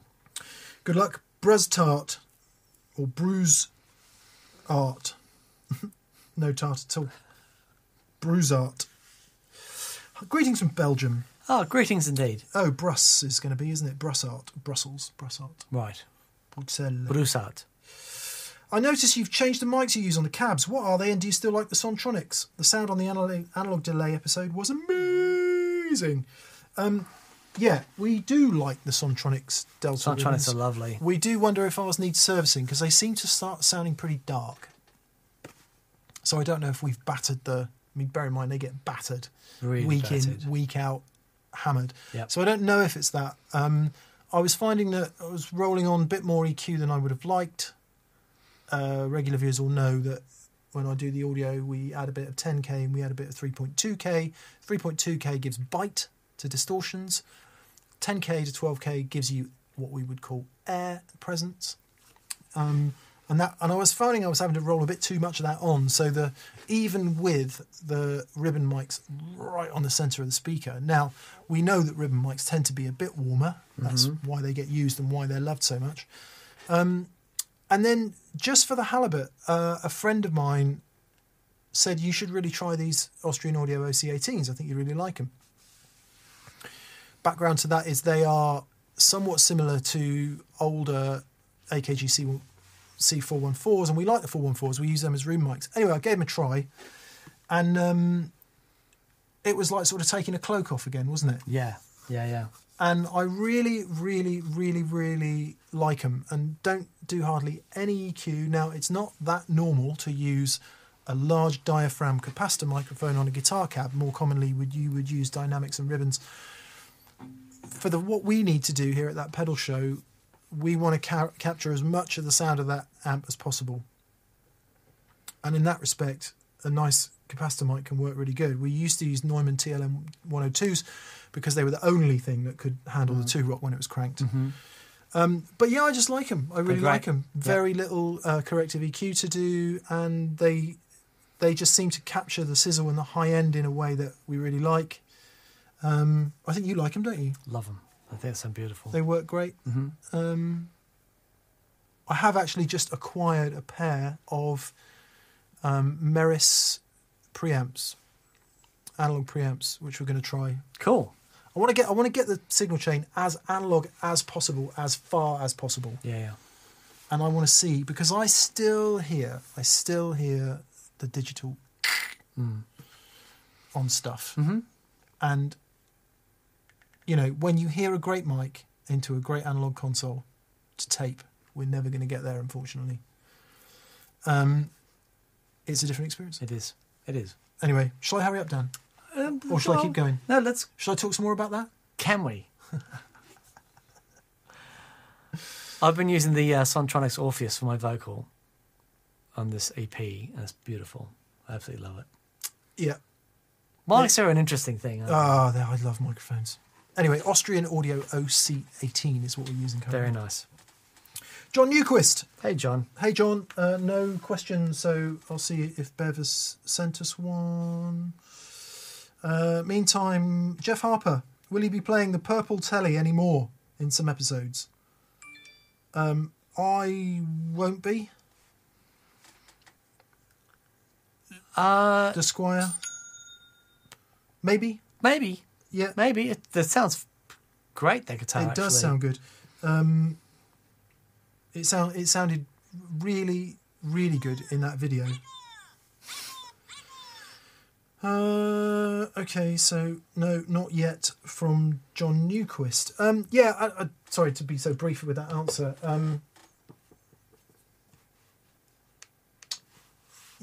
Yeah, maybe.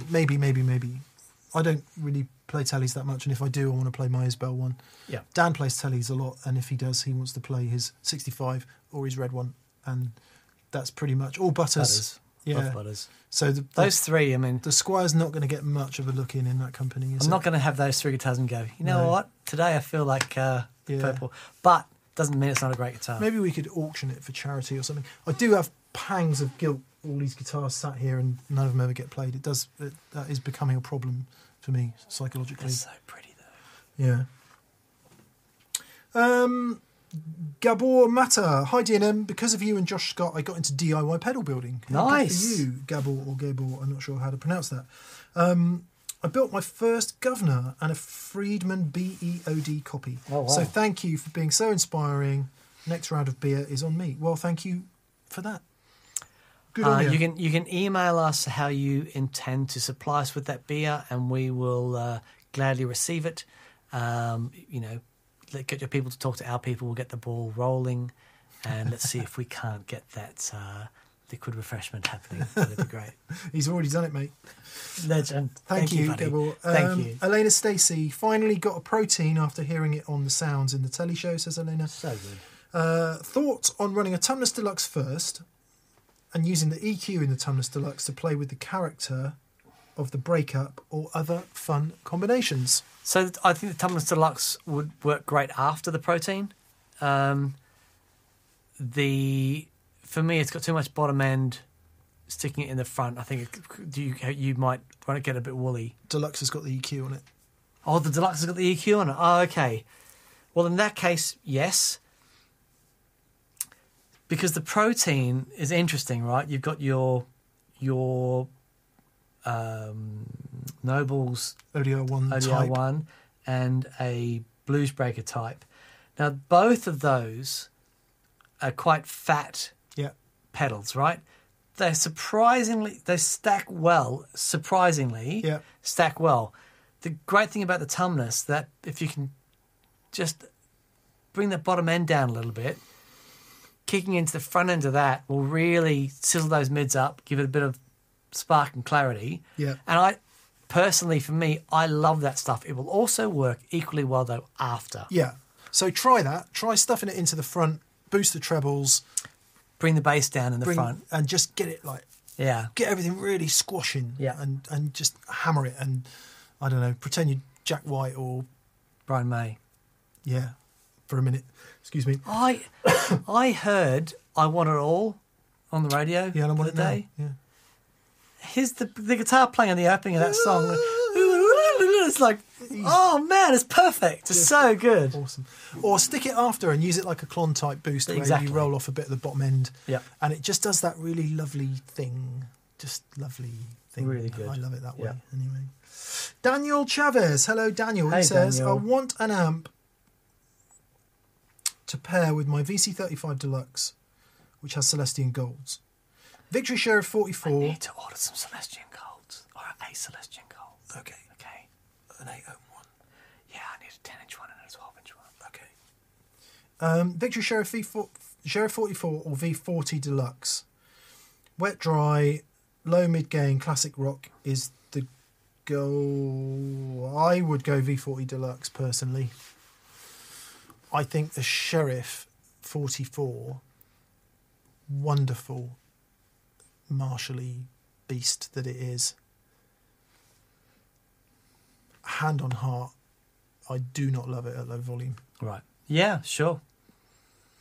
Saying that though, I love it cranked. Yeah.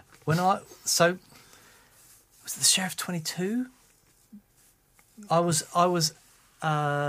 When I first met Graham Coxon, I was at his home studio, and he had a Sheriff. I think it was the Sheriff 22. He did. And he had it at the other end of his... He's got all his stage clothes, right? His brass of his stage clothes. And he had it in the centre of that, right at the other end of the room. and he just pulled the clothes all around it with a mic in it, cranked, and that's how he records everything. So it was like mic on an amplifier, and he goes, you know, this is how, and then he plays it back, and it's like, oh my goodness, you're amazing. Yeah. Records, anyway, just had to say that amplifier records beautifully. It is a tough choice. It's a tough choice. I personally would go V40 Deluxe, partly because I love the tremolo in it, and partly because that's just more my thing. I think that your VC35 is doing the sizzle, upper high mids thing, and the Shure 44 will do a lot of that as well. So I actually think, I mean, they're both going to work great. I think the V40 Deluxe for me. Yeah, I concur. Andy K, welcome back, chaps. Do you have any tips or advice to improve singing while playing? I can do one or the other, but really struggle to multitask. Yeah. Practice. Yeah. Yeah, there's no easy way around it. No. I remember watching Sting play this really syncopated bass line and just singing so effortlessly, how do you do that? But then it's just, okay, I'm learning a song at the moment, a King Crimson song called Frame by Frame, right? Which you played all over Friday's video, by all accounts. I played a little bit of it. Interestingly, the reason Friday's video was late, just while Dan prepares his performance here, is we uploaded the video and it gets stopped in checks. I played do-do-do-do-do-do-do-do. Didn't even play that bit. I played do do do do do do do do of Van Halen's "Ain't Talking About Love." In the right key, but definitely not with the right sound. Right, got flayed. Well, no, it got stuck in check, and it got stuck in check to the point where I didn't think it was ever going to come out of being stuck in check. So I re-edited the video. I took that 1 and a bit seconds out of the video. Mm-hmm. I then re-output and re-uploaded, which takes, I don't know, 3 or 4 hours maybe. It flew through checks. Yeah. But you could play King Crimson all day and get away with it. Because I play it so poorly, no one would ever recognise it. I think that's what it is. We know that Van Halen are pretty hot on their copyright. I don't think it was that. I actually think it was a software glitch. But yeah, right. But see, there's a riff on... Ah, oh, man.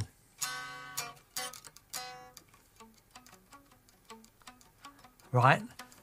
This is going all the way, and then it's that sing over top of that.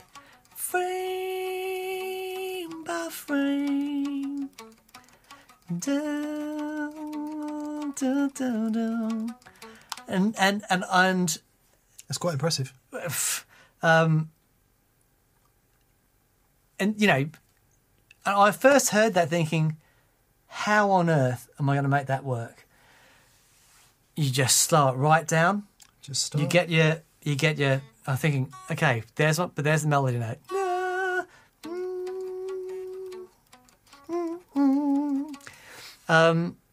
And you just start, and then work out where it's hard, and you work extra hard on that bit. Yeah. And there you go. There you go. Practice. Honestly, I'm trying to think of the ones that I really struggle with. One of the songs we did in the TPS band set, Life in the Fast Lane. I cannot play that riff and sing Life in the Fast Lane. Life in the Fast Lane. Can't do that. Can sing Manic Depression all day long and play that, no problem. That's so interesting. What else? Can we do some more gigs soon, please? What else did we used to do? I'll tell you, if you agree to do some more gigs soon, please. I'm going to ignore that, Dan. Come on, it's time. Yeah, we do need to do more gigs for sure. Poor Paddy's been sat out in his van now, outside there, for over a year, waiting for the call. Been living on pot noodle.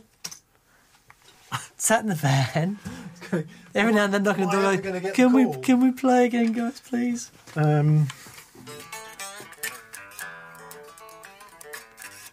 Literally can't sing over that, but Manic Depression is such a muscle. Can do that all day. What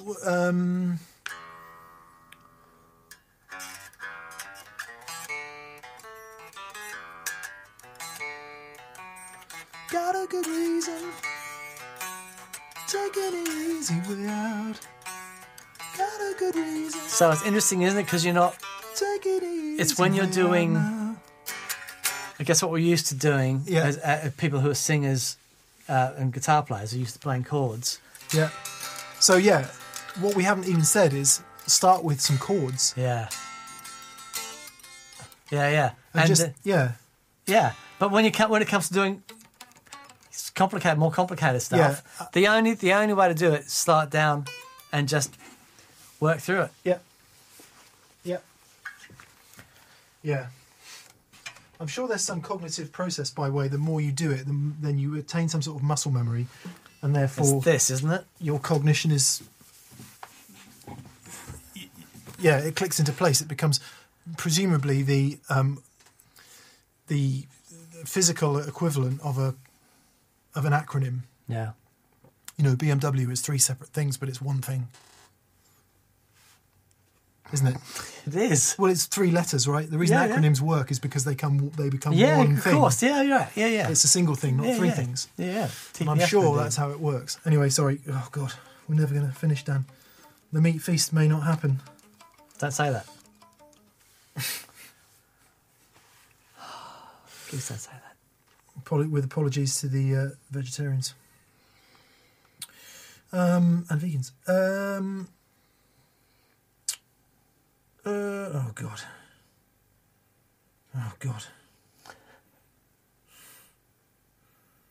Oh God! Yes, Andy. Practice makes better, is what we all say. John Hatton. Hey, Leggins. Love the show. Thank you, John. Possible name for a random pedal game, a viewer suggested. Who wants to be a Mjolnir? Thanks, John. Your incredible generosity to us in making that gag is thoroughly, thoroughly appreciated. That is fantastic. Paul Harmingson. Hello, Paul. Hey, Paul. Dan? I've got a question, and hello from the LA area. Can you explain how pedal order works in stompbox mode in G3? Is it tagged at the end of the chain, or can you define it? No, so it's defined in the preset. So you have to have a preset that you use in stompbox over. You define the pedal order in the preset. So, you know, if I've got a preset, I define the pedal order. I don't necessarily have to have the pedal selected in that preset. Define the pedal order in the preset, and then when you select stompbox mode, it'll go in the order that the preset's programmed in. Yeah. I've actually just done a video on that. I've got a whole bunch of new G3 videos that are coming out next week or so. Yeah. We're just going to get some graphics together, but it explains all that stuff. But that's, yeah, it's all defined by the preset. Boom. So if I've understood that right, let's say you choose preset 1. Yep. That is a preset. Yep. You then go into the menu. Yep. And you set up your pedal order as you want them. Yes. Then, within preset 1, you assign whatever you want in stompbox mode to the switches. Well, the stompbox mode presets are set up separately to preset 1, right? So, let's say I've got in preset 1, my chorus is in loop 5, and my flange is in loop 7, for example, right? And in preset 1, I want my chorus to go after my flanger. In preset 1, I go in there to loop order, and I put my my flanger first, loop 7, and then I press loop 5, and that's the order. Then I go to two stompbox presets that I want to be my chorus and my flanger, right? And one stompbox preset, I programmed that to be loop 5. Another stompbox preset, I programmed that to be loop 7. Now I hit preset number 1, right? And at the moment, I don't have the chorus and flanger turned on. But when I hit the stompbox presets to turn on those loops on top of that, the normal preset, that's the order it'll put the flanger first and then the chorus. If I go to the second preset that doesn't have the loops turned around, like reordered, it'll put the chorus first and the flanger second. So, yeah, I explained it. It's hard to do. It makes perfect sense in my brain, but unless we're using graphics to show how it works, it's quite hard to explain. If you've got a G3 and you're working on it, you'll understand the difference between a normal preset and a stompbox mode thing. It'll all make sense to you when I release a video. There we go. Sorry. All will become clear. It will become clear. I get confused because I know presets and stompbox mode. I didn't know there were stompbox presets. Well, no, well, you have a preset. Stompbox modes are separate to the presets. They work on top of the preset. Yes. Right? That I did understand. Right. So all I'm saying is you define the loop order in the preset. If you go to a different preset with a different loop order, the stompbox modes all still work. Oh, I see. But the order that they go in is defined by the preset. So you can have... But so what you can't do then is if your preset is one, you can't have a pedal on stompbox mode on one. No. No. That's why I was misunderstanding. Exactly. Now I understand. That. Exactly that. All is clear. Paul Matulovic again. Hey, Paul. He says, Paul, have yins heard about Joey's new album covering Lowell George? Yes, we have. We were privy to that wonderful information a while ago. I've been listening to it for a long time. Amazing. Actually, and it is an astounding piece of work. Some of the guitar tones on there, I had to send him a text and I'm like, have you like done loads of speeding up and slowing down of stuff? And he's like, nope. I'm like, okay, load of direct tones then, direct to desk? He's like, yep. It is an astonishing piece of work. Yeah, it really is a labour of love. If you're not a Little Feat Lowell George fan, it may not make a lot of sense to you, in which case you need to go and listen to all those records. If you've listened to those records and then you listen to what Joey's done, you're in for a treat. Holy crap, what an amazing piece of work. Yep. So I don't know when he's going to bring it out, but... he said, I found the yawl incident too funny, so here's more PA slang for you. Pennsylvania, I guess. Yins. Yins. Okay. As opposed to yawl. I think in the South. Oh, really? In the South they say... Hey, yins. They say yawl. Okay. How yins doing? Yeah. Obviously that means something completely different. Yeah. I've got it completely wrong. The yins over here. The yangs over there. Yeah. Pun-Otted Bumhucker says, Dan, any plans on making a very simple pedal switcher for 8 to 10 pedals without the power supply and a lower price point? Love you guys. No plans as yet. I'm in the middle of 6 or 7 different things at the moment, which is loads of fun. But yeah, I mean, no. But, you know, never say never. We'll see. Yeah, you presumably you know about the QMX loop switches, which are not pedal switches as such, although they do have some basic functionality with something called flip-flop mode, which can give you some... It steps you towards a full loop switcher, but doesn't give you kind of, you know, turn 3 pedals off and 4 pedals on. But that's certainly a good stepping stone if you want something simple. Corey Nichols, happy Bunday, legends. Thank you, Corey. Legends. Shout out to my best mate, an amazing guitarist, Ya Boy Alan, and his new blue Strat. I now have Strat envy. So, Ya Boy Alan, congrats on the new Strat. Corey has envy.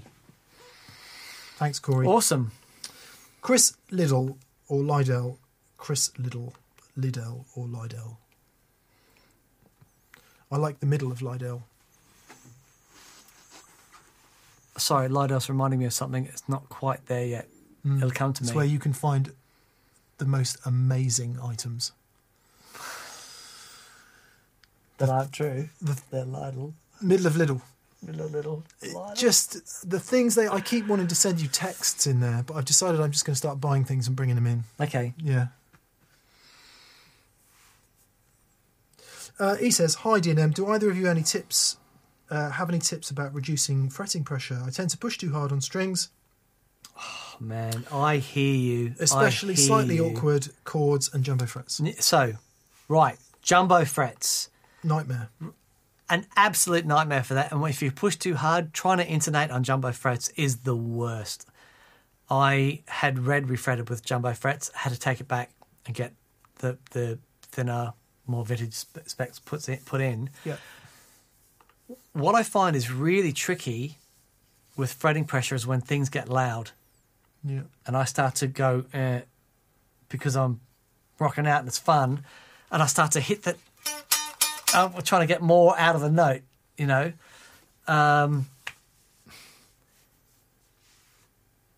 great thing is that you're aware of it. And so if you're aware of it and you want to change it, you can deal with it. But it's, you know, find someone who has got a touch that you really like and see if they'll show you how they do it and give you some things to try. Because it's a real discipline. Try some lighter strings so you don't have to push them so hard. Yep. Or try some really, really heavy strings. Yeah. So change your string gauge. One of the benefits of lighter strings is you'll soon find out because you're pushing too hard. All those things he was just saying about intonation. But then pushing hard and the grip and all of that is part of sound for a lot of people. Mm. Change your playing position. So if you find you sat down the whole time... in the kitchen, go to the lounge room. Stand up. Try that. It's about changing something physical in the process which forces you to make a change that may be conscious or unconscious. So string gauge change and change your playing position. See if that helps. Mm-hmm. And then maybe also actively try and put as little pressure on as possible and see what you can get away with as an exercise. Yep.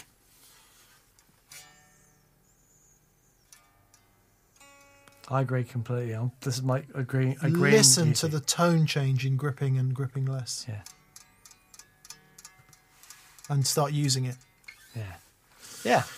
Yeah. Matthew Gordon.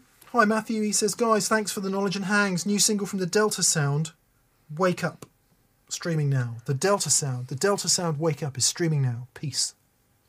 The Delta Sound Wake Up. What's the Rage Against the Machine? Wake Up at the end of Matrix. Oh. Yeah, very good. Still don't understand why anyone would want to be out of the Matrix. Still don't get that. Why they want to be out of it? Yeah. Still don't understand. Why, oh, why didn't I choose the blue pill? Why wouldn't you? Why do you want to be chased by like massive scary robots and like all that? Yeah. I just want the bliss of the peace. Adam Stewart. No, Sam Webster. Better stake in the Matrix as well.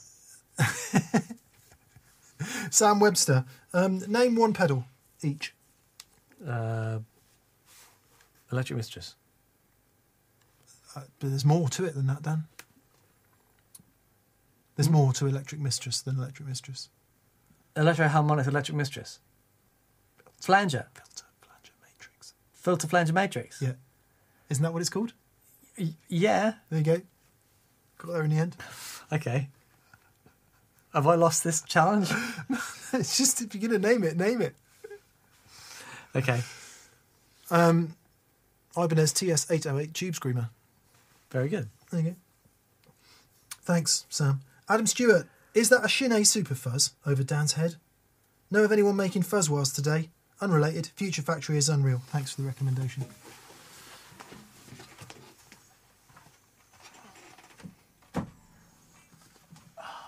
So.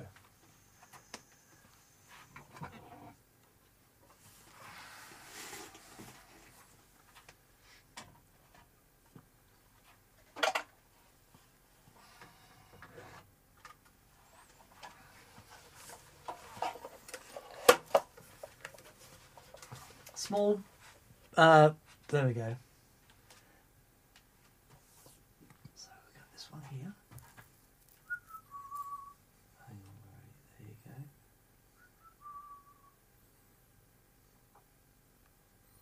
Come on, focus, focus, focus. There we go, it's that one. And come on there. And...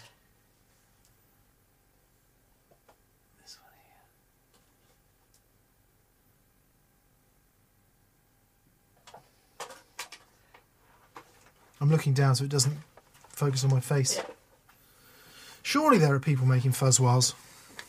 Which is the wah fuzz variation on this, which is the odd duo fuzz. I do have another duo fuzz where the label hasn't fallen off, though. I'm not sure if it sounds as good as this one, though. Fender Bender? Was that a fuzzwah? No. The Fender Blender, or the Fender Blender was the octave fuzz thing. Okay, so the answer is Adam, Adam, yes it is. But I don't think it's a Shinee branded one, isn't it? So, I'm sure this is Shinee. But it might be, this might be an OEM version. Yeah, they were made under many... Oh, this is a Kinbara. Yeah. Sorry. They appeared under many different brand names. Does anyone make one? Dunno. That would be a question for Mr. Google. I'm sure they do. Yeah. Do you know of any, Dan? No. It's so interesting because it's basically the same circuit as the duo fuzz or the, you know, that style circuit, and the wiring is verging on unusable. They're so popular. It's really interesting. It's definitely, the wire's definitely got its own sound, but it's quite unique. Yeah. Okay, there you go, Adam. Kai Strawn says, "Welcome back. I'm looking for a tremolo." No, actually, doesn't say "welcome back." He says, "Welcome back. Welcome I'm looking for a tremolo pedal, and I just saw that the Harmonious Monk is back in stock. Very enticing." Oh, good. "I was also considering a Chase Bliss Gravitas, but how do these compare? And do you have any other recommendations?" Gravitas is amazing. It's really flexible. Gravitas. It's the other one to try. Yeah, and if you want MIDI and programmability and all that sort of stuff, Gravitas is great. Yeah. Harmonious Monk is a harmonic tremolo. I think you can get harmonic modes in the Gravitas though. But Harmonious Monk is very simple compared to that. You know, it's all through-hole components and handmade and all that sort of stuff. But you know, just depends on what you want. Like for me, that just gives me everything. You know, Harmonious Monk, I have it on that one setting, and it's just glorious. If you want loads of different settings from it, Gravitas is awesome. Yeah, I mean, you say trem. If you specifically want a harmonic trem, then I would say those are the two to really look at. Yeah.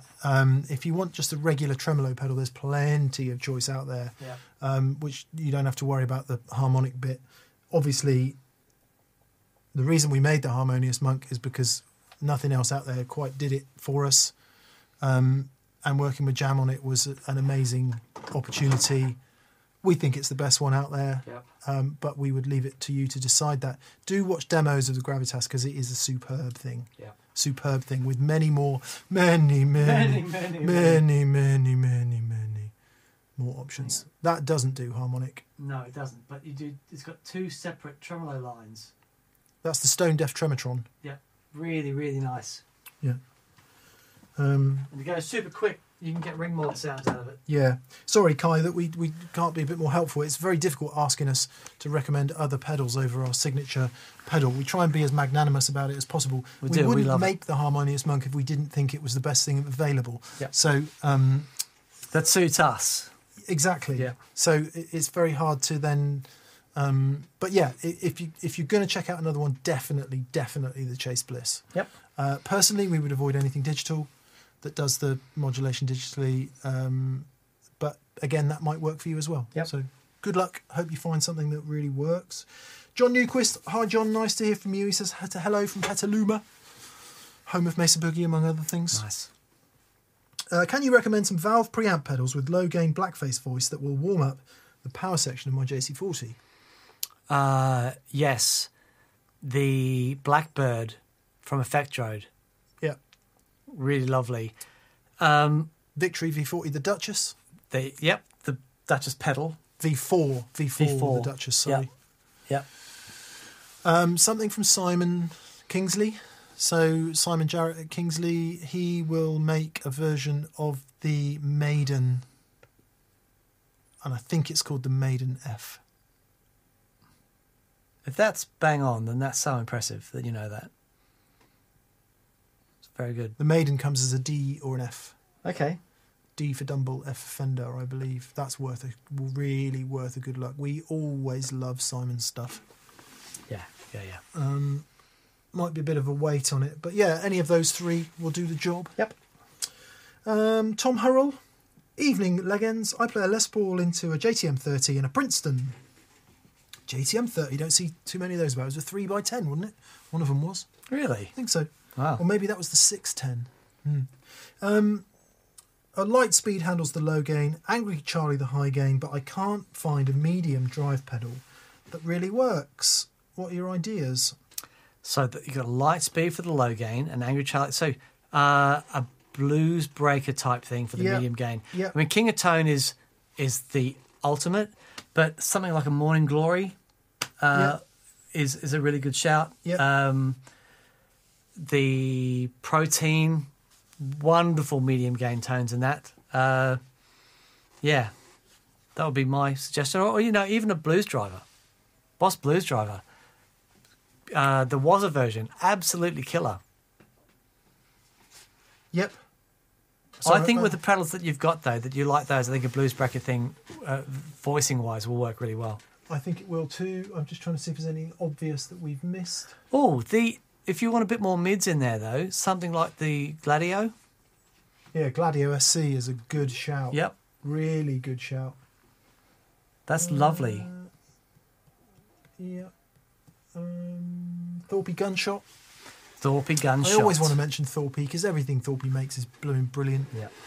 So, yeah, there you go. There's some suggestions for you, Tom. Hope you enjoy that. Clonocaster. I like you already. He says, I just got news saying my lazy J10 will be sent this month. Oh, man. I can't wait. Where's Dan's J20? Can we have a Tweed special episode? I was playing it yesterday. Playing it yesterday at home. Jesse is going to come on. We're going to do a Tweed show. We've got a whole bunch of things that we're organising with guests coming on. It's a little bit tricky to coordinate things at the moment, but it is going to happen. I've been talking to Jesse about doing the show for ages. I love Jesse. He's great. I love his amps. Yeah, so it is going to happen. But yeah, my J20's at home. I've been playing it yesterday. Just glorious. It would be great to do a Tweed show. It really would. It really would. Ed Bromiel. Hi, Ed. Hi, Ed. He says, hi, lads. I've recently got an Esquirery issue and I'm thinking of installing a neck pickup. Dan, have you ever tried the 50s wiring in a Telecaster? Yes. I hate it. Yeah, me too. Yeah. It serves no practical purpose for me whatsoever. Why do you hate it? Because it's so... Mud.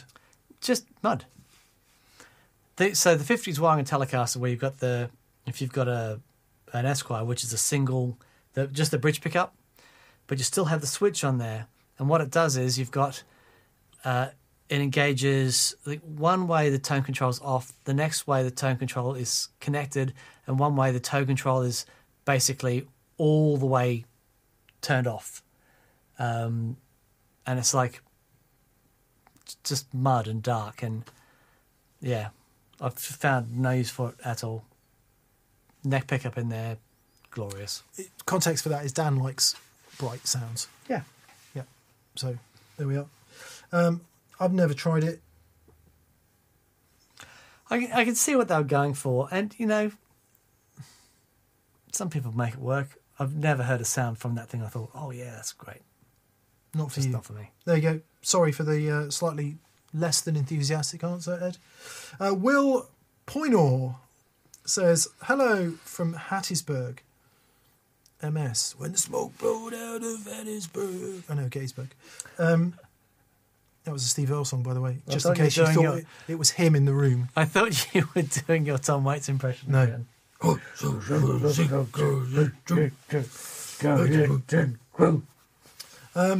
That was the Alice record, just in case you don't have Alice by Tom Waits. And if you don't have Alice by Tom Waits, what the hell's wrong with you? Anyway, thoughts on the Demeter Reverbulator and used in front of a Hi-Watt Custom 50. I've got a Monk recently and it is ace. Thank you. Well, thank you, Will, for buying the Monk. That's a big deal to us and we're glad you like it. Demeter Reverbulator is a true spring reverb pedal that's got a long and a short tank in it. Yes, and... Demeter make awesome stuff. Yes. They really do. Yes. The only question you've got, really, is how you run the Hi-Watt in the front end. Because if you're going to use it gainy, if you're going to be pushing the front end of that amp, and it's overdriving, then you're going to get the effect of reverb in front of overdrive, which is a really cool sound, but it's not necessarily the sound everyone wants from reverb. You'd have to be running the hi watt pretty hard. It's 50, not 100. Still. I know. So, hi watt 50. But if you're running it fairly clean and you just want really nice reverb, it's going to be awesome. If you do run it gainy, then you're going to get into a bit of that massive, splashy, huge, you know, knocking on the door of shoegaze bloom that you get when you run reverb before overdrive. So just think about that. Otherwise, killer. Joe Manson says he chuckles every time he hears leg ends. There we are. There we go. The other way you could do it, if are all 50-watt hi-watts 4-input? No. If it is 4-input, you could try running it through the jump of the channels. So we jump the channels on our hi-watt, i.e. you connect one channel to the other channel. You can put the reverb unit in between that. Might be worth a try. If, for example, if the normal channel is less gainy than the brilliant channel, it might be cleaner sounding. You all right, Dan? Good, mate. Good. I just hear, baby, I hear the meter calling. Meat salad and scrambled meat. John Partridge. He says, hi, both. I got an Ecofix tape echo to use live after watching your video. I've got a 15-watt Dr. Z amp. Okay. Do I need more headroom? How loud are you playing? Maybe not. Yeah, I mean, 15-watt Dr. Z is... That's loud. That's loud, yeah. I mean, it's very different from a 15-watt Line 6 Spider. With all due respect to the Line 6 Spider. Yeah, yeah. But, yeah, it's a very different kind of 15 watts. Yeah. I mean, you know, try a louder amp with more headroom, but no, not necessarily. No. I think that'd be... For everything but stadium gigs, that's perfect. I mean, you do, if you're running it into the front of the amp and it's overdriving too much, then you do. Yeah. But if you like the sound of it and it sounds it's great to your ears, then no, you don't. Yeah. Yeah. G. Barge, who's in Hawaii, I believe. Oh, yeah, he says, good morning from Oahu. Visiting my son. I just wanted to say cheers and happy you're back. Also a shout out to Duesenberg and Andertons for their brilliant Book of Acts Session Man guitar. Oh, wow. Sounds and plays great. With a small setup. Aloha. Aloha G. Aloha. I didn't know they'd done that. No. So they've done a Duesenberg via Anderson's with Tom Bukovac, have they? Doesn't surprise me. I'm sure it's just a Tom Bukovac model that Duesenberg are doing and they're selling in their millions. Great. Yeah. Good. I hope Tom is accepting a large royalty off that. Nice one, G. Good to hear from you. Hope you're well and enjoy Hawaii. Never been. Really want to go. Aloha. Yeah. Mahalo. Yeah, that's it. That's what I say. Right. Yeah. Did you know coconut can lower blood pressure? Oh, yeah. Coconut's amazing. I had no idea. Yeah. Not good if you've got low blood pressure, though. Not good if you've got low blood pressure. Okay. At all. Well, it's coconut. Tom Robinson. He says, hi both, I have Strats with EMG mid-boost, which really helps for certain pedals. For guitars without mid-boost knob, I was thinking an EQ pedal could do a similar job. Any suggestions for a good EQ? Yeah, MXR 10 band is fantastic. It's on the board. Boss G7. Wonderful.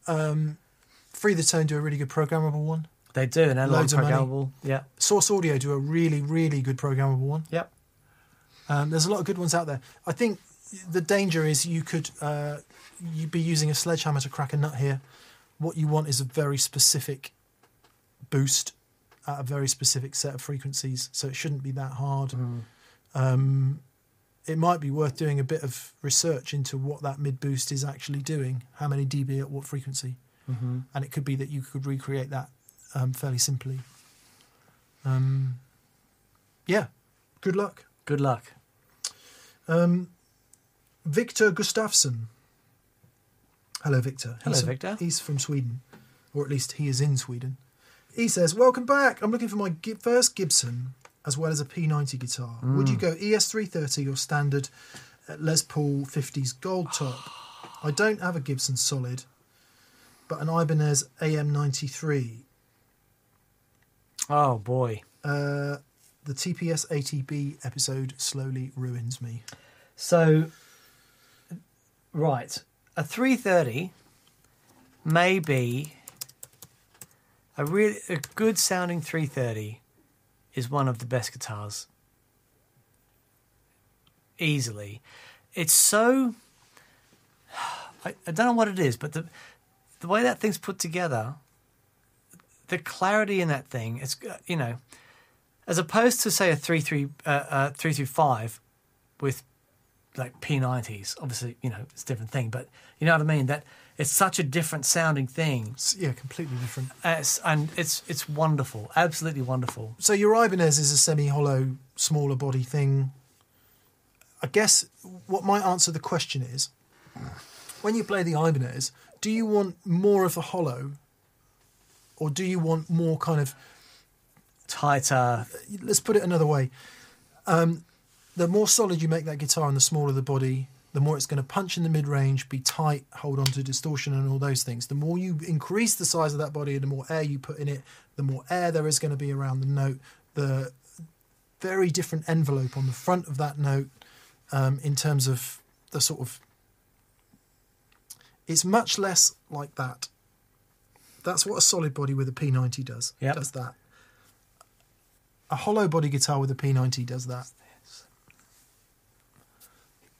There you go. There you go. Explained it by dancing. David Tompkins says, I throw coconuts at guitarists with poor tone, and I find it massively lowers my blood pressure. Don't throw coconuts at them. The poor guys, just point them to the channel. Yeah. There you go. There you go.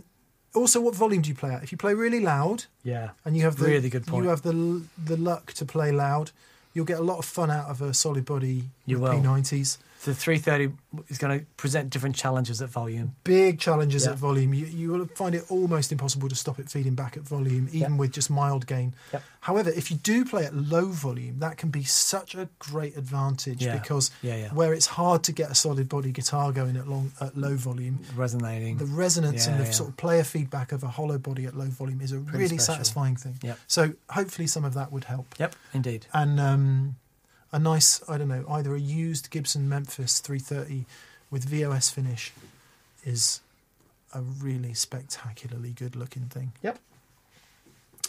Paul, the bearded one, Downing.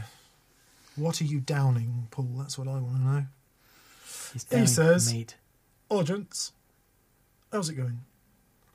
Looking for an always-on spring reverb to go into a Marshall Origin 20 for practicing at home. Does anything immediately spring to mind?" An always-on spring reverb. J-Rocket Boing. J-Rocket Boing is a really good shout. If they still make it.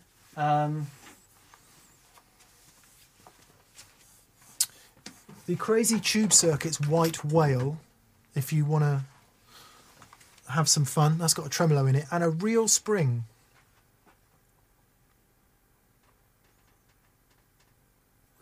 Also, Paul, check out the Anna Sounds, A-N-A Sounds range of stuff. They do a really interesting take on a genuine proper reverb tank controlled by a pedal, which you can do things like increase the overdrive into the pedal, into the reverb. You can change the dwell time, the EQ, and a bunch of other stuff. Really cool take on analog reverb.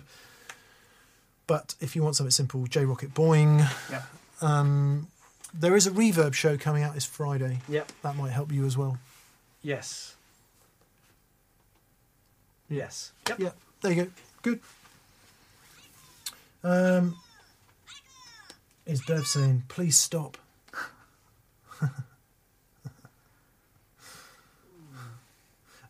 Guitar Hack says, I just wanted to say I've been watching you guys for years and I've learned a ton. Awesome job, guys. Thank you, Guitar Hack. Thank you, Guitar Hack. Cheers, thank mate. You. And thank you, BV. Right, I do believe, Dan, this is our last question. Okay. And it's not a question, and I think it is a great place to end the show, Jim. Thank you for this. Jim Leininger. Sorry, Jim. Jim Leininger says... somewhere between completely accurate reproduction and completely original is where all musicians actually live. Yeah, right. We should embrace that and move on. Jim, what a fantastic way to end the show. Very good, Jim. Well done. Thank you. Yeah. Embrace that and move on. That's what everyone should have printed behind their eyelids. Yeah. But then you wouldn't be able to see it. We horribly out of focus. Right, Dan and I going for a meat feast. Yes. Thank you, everyone. Thanks for joining us. Join us on Friday for reverbs. The reverbs. That's going to be fun. The question is, I've got reverb in my amp. What do I need a reverb pedal for? Very good question. Very good question. Yeah. Brilliant. Have a fantastic week. Thanks again. And we'll see you on Friday. Oh, yeah, I have to turn it off. You've got to turn it off. Yeah. The meat isn't going to cook itself. Keep talking about meat now. Oh, man. I got a barbecue for a preempted birthday present, and I cannot wait to get it going.